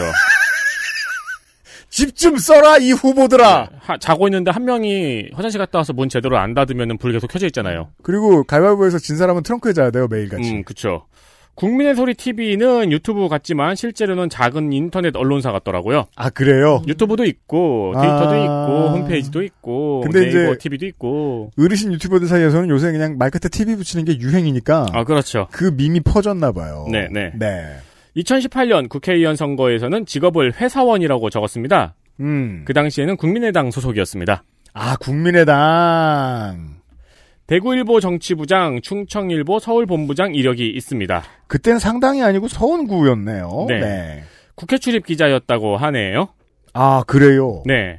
공약은 국회의원 사연임 금지와 불체포 특권 삭제 등 기득권을 타파하고요. 이건 국민의당 아젠다입니다. 기본 질서 확립, 음주운전 뭐? 근절, 불법 음식물 처벌 강화입니다. 불법 음식물 처벌 강화? 음. 이게 뭐 불량식품 얘기하는 거죠? 그러니까 뭐 식품 아 음. 박근혜류. 예 식품 범죄 뭐 이런 거 예. 뭐 사실 알 수 없다는 게 제 의견입니다. 사실 요 앞에 저 스킨헤드 후보를 보고 보니까 하나도 안 안심하고요. 저 정도만 해도 다행이다. 그렇죠. 고맙다 이런 생각이 듭니다. 후보랑은 별로 관계 없는데 네. 지금 현직을 필리핀 노스웨스트 사마르 국립대학교의 그 겸임 교수로 적어냈기도 했잖아요. 네. 이 대학은 지난 총선에 비례를 했던 우리당 AKA 코스믹 로직 파티 기억하십니까? 코스믹 로직 파티요? 모두가 즐거워하면서 들었던 이상한 정보 없는 정당이었는데 네. 거, 기 비례 세 명 중에 두 사람이 여기 다 나왔거든요. 음. 그때 그런 얘기 했었죠. 친구가 같은 학교 동기를 이런 데로 끌어들인 것 같다라고 했는데 거기 학교 이름을 또 보게 될 줄은 몰랐네요. 그러니까 이제 전문적으로 학입하는 학교들이 더러 있잖아요. 요즘은 이제 김건희 씨 때문에 그런 얘기를 많이 하는데 근데 그냥 그런 게 있고요. 우연의 일치겠거니 하면서 보고 있습니다. 같은 그 두 사람은 여기 다녔잖아요. 네. 이 사람은 여기 안창현 후보는 여기서 가르치고 있고 네. 그냥 그런 정도겠지라고 생각하고 있습니다. 알겠습니다. 아, 오늘 방송을 접으면서 요 소감 말해야겠습니다. 전 지금만큼은 언론 편입니다. 어, 이것들이 뭘 준비를 했어야 뭘 얘기를 해주죠. 그래도 자기 돈 드는 건 똑같고 이게 국회의원 선거인 것도 달라지지 않았는데 최소한 정당, 이렇게까지 헐렁할 필요가 있나 최소한 싶습니다. 네. 네. 정당이 있는 후보들은 좀 빨리 좀 내줬으면 좋겠는데. 그리고 다시 한번 정치개혁이라는 말의 적용의 허무함을 느끼게 됩니다. 사람만 바꾼다고 정치개혁이 아닙니다. 저는 아무리 생각해도 미국이 우리나라보다 정치 환경이 더 낫고 수준 높은 정치인들이 많이 나오는데 그 사람들은 20선, 25선도 합니다. 그 물갈이의 대상이 뭘까요? 사람일까요? 어떠한 시스템일까요? 뭘까요? 언제나 한국은 사람으로만 이야기를 하죠. 근데 사람 바꾼다, 정당이 책임진다 하면서 실제로는 정치의 빈 공간을 만들어내버리고 있잖아요. 어, 만약에 이런 스킨헤드가 당선되면 어떡할 거예요? 정당이 후보 안 냈는데. 그게 더 이상하잖아요. 저는 아무리 생각해도 책임지는 자세가 무공천이라는 논리는 이제는 합의 못 보겠습니다. 예. 설사 무공천을 한다면 동의 못 하겠습니다. 다른 정당이라도 좀 도움을 요청하든지. 앞으로 제가 죽도록 여러 번 말할 텐데 한국 언론이 정치를 보는 시각 중에 그 진상 손님 멘탈이 있어요. 어쨌든 되게 해서 갖고 와라는. 음. 어쨌든 마음에 안 들어. 그럼 그 과정이라도 들여다봐야죠. 그리고는 뭔가 비판을 하고 싶을 때마다 당에 있는 모든 구성원을 다 똑같은 사람인 것처럼 취급하고 싶어요. 너는 너네 회사에서 다른 모든 사람들이랑 똑같은 사람입니까? 아니잖아요. 정당이 책임진다는 말 너무 공허하고 거짓말 같습니다. 그리고 뭐 실제로는 세민이가 다 책임지고 있습니다. 네. 그리고 그 우리가 데이터 센터를 하면서 가장 절감하는 아쉬움이죠. 수도권 집중화, 도시 집중화. 음. 사람도 그렇잖아요. 음. 음. 아니 종로에 무공천했다고 사람이 없나요? 그러니까 말입니다. 네. 근데 이 집중화 때문에 지역에는 사람도 같이 없고 네. 그래서 정치도 같이 좀 발전을 빠르게 못하는 아쉬움? 그게 네. 또 악순환으로 이어지고요. 네. 공천 룰로 걸러내는 시스템을 통해서라도 사람을 끄집어내야죠. 보통 전략 공천은 그 정당에 있지 않았던 사람을 새로 들여오기도 하잖아요. 그럼 원래 그 정당도 아니었던 거잖아요. 음. 전략 공천하는 시스템이 통하는 거죠. 정당은 정당대로 구실을 합니다. 무조건 여의도 혐오하다가 거기에 겁을 낸 정당들이 지금 이런 결과를 내고 말았습니다. 아, 좋지 않다고 생각합니다. 재보선 시간이었고요. 내일 이 시간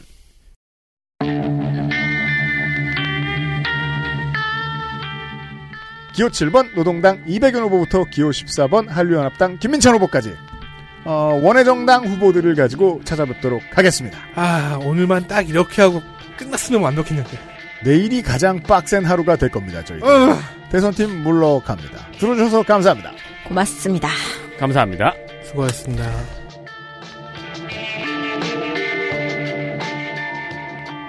그것은 알기 싫다 특별기획 제20대 대통령 선거 데이터 센트럴 내일 이 시간에는 기호 7번 노동당 이백윤 후보부터 기호 14번 한류연합당 김민찬 후보까지 원외정당 후보의 데이터를 가지고 돌아오겠습니다.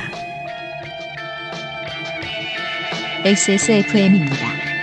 I D W K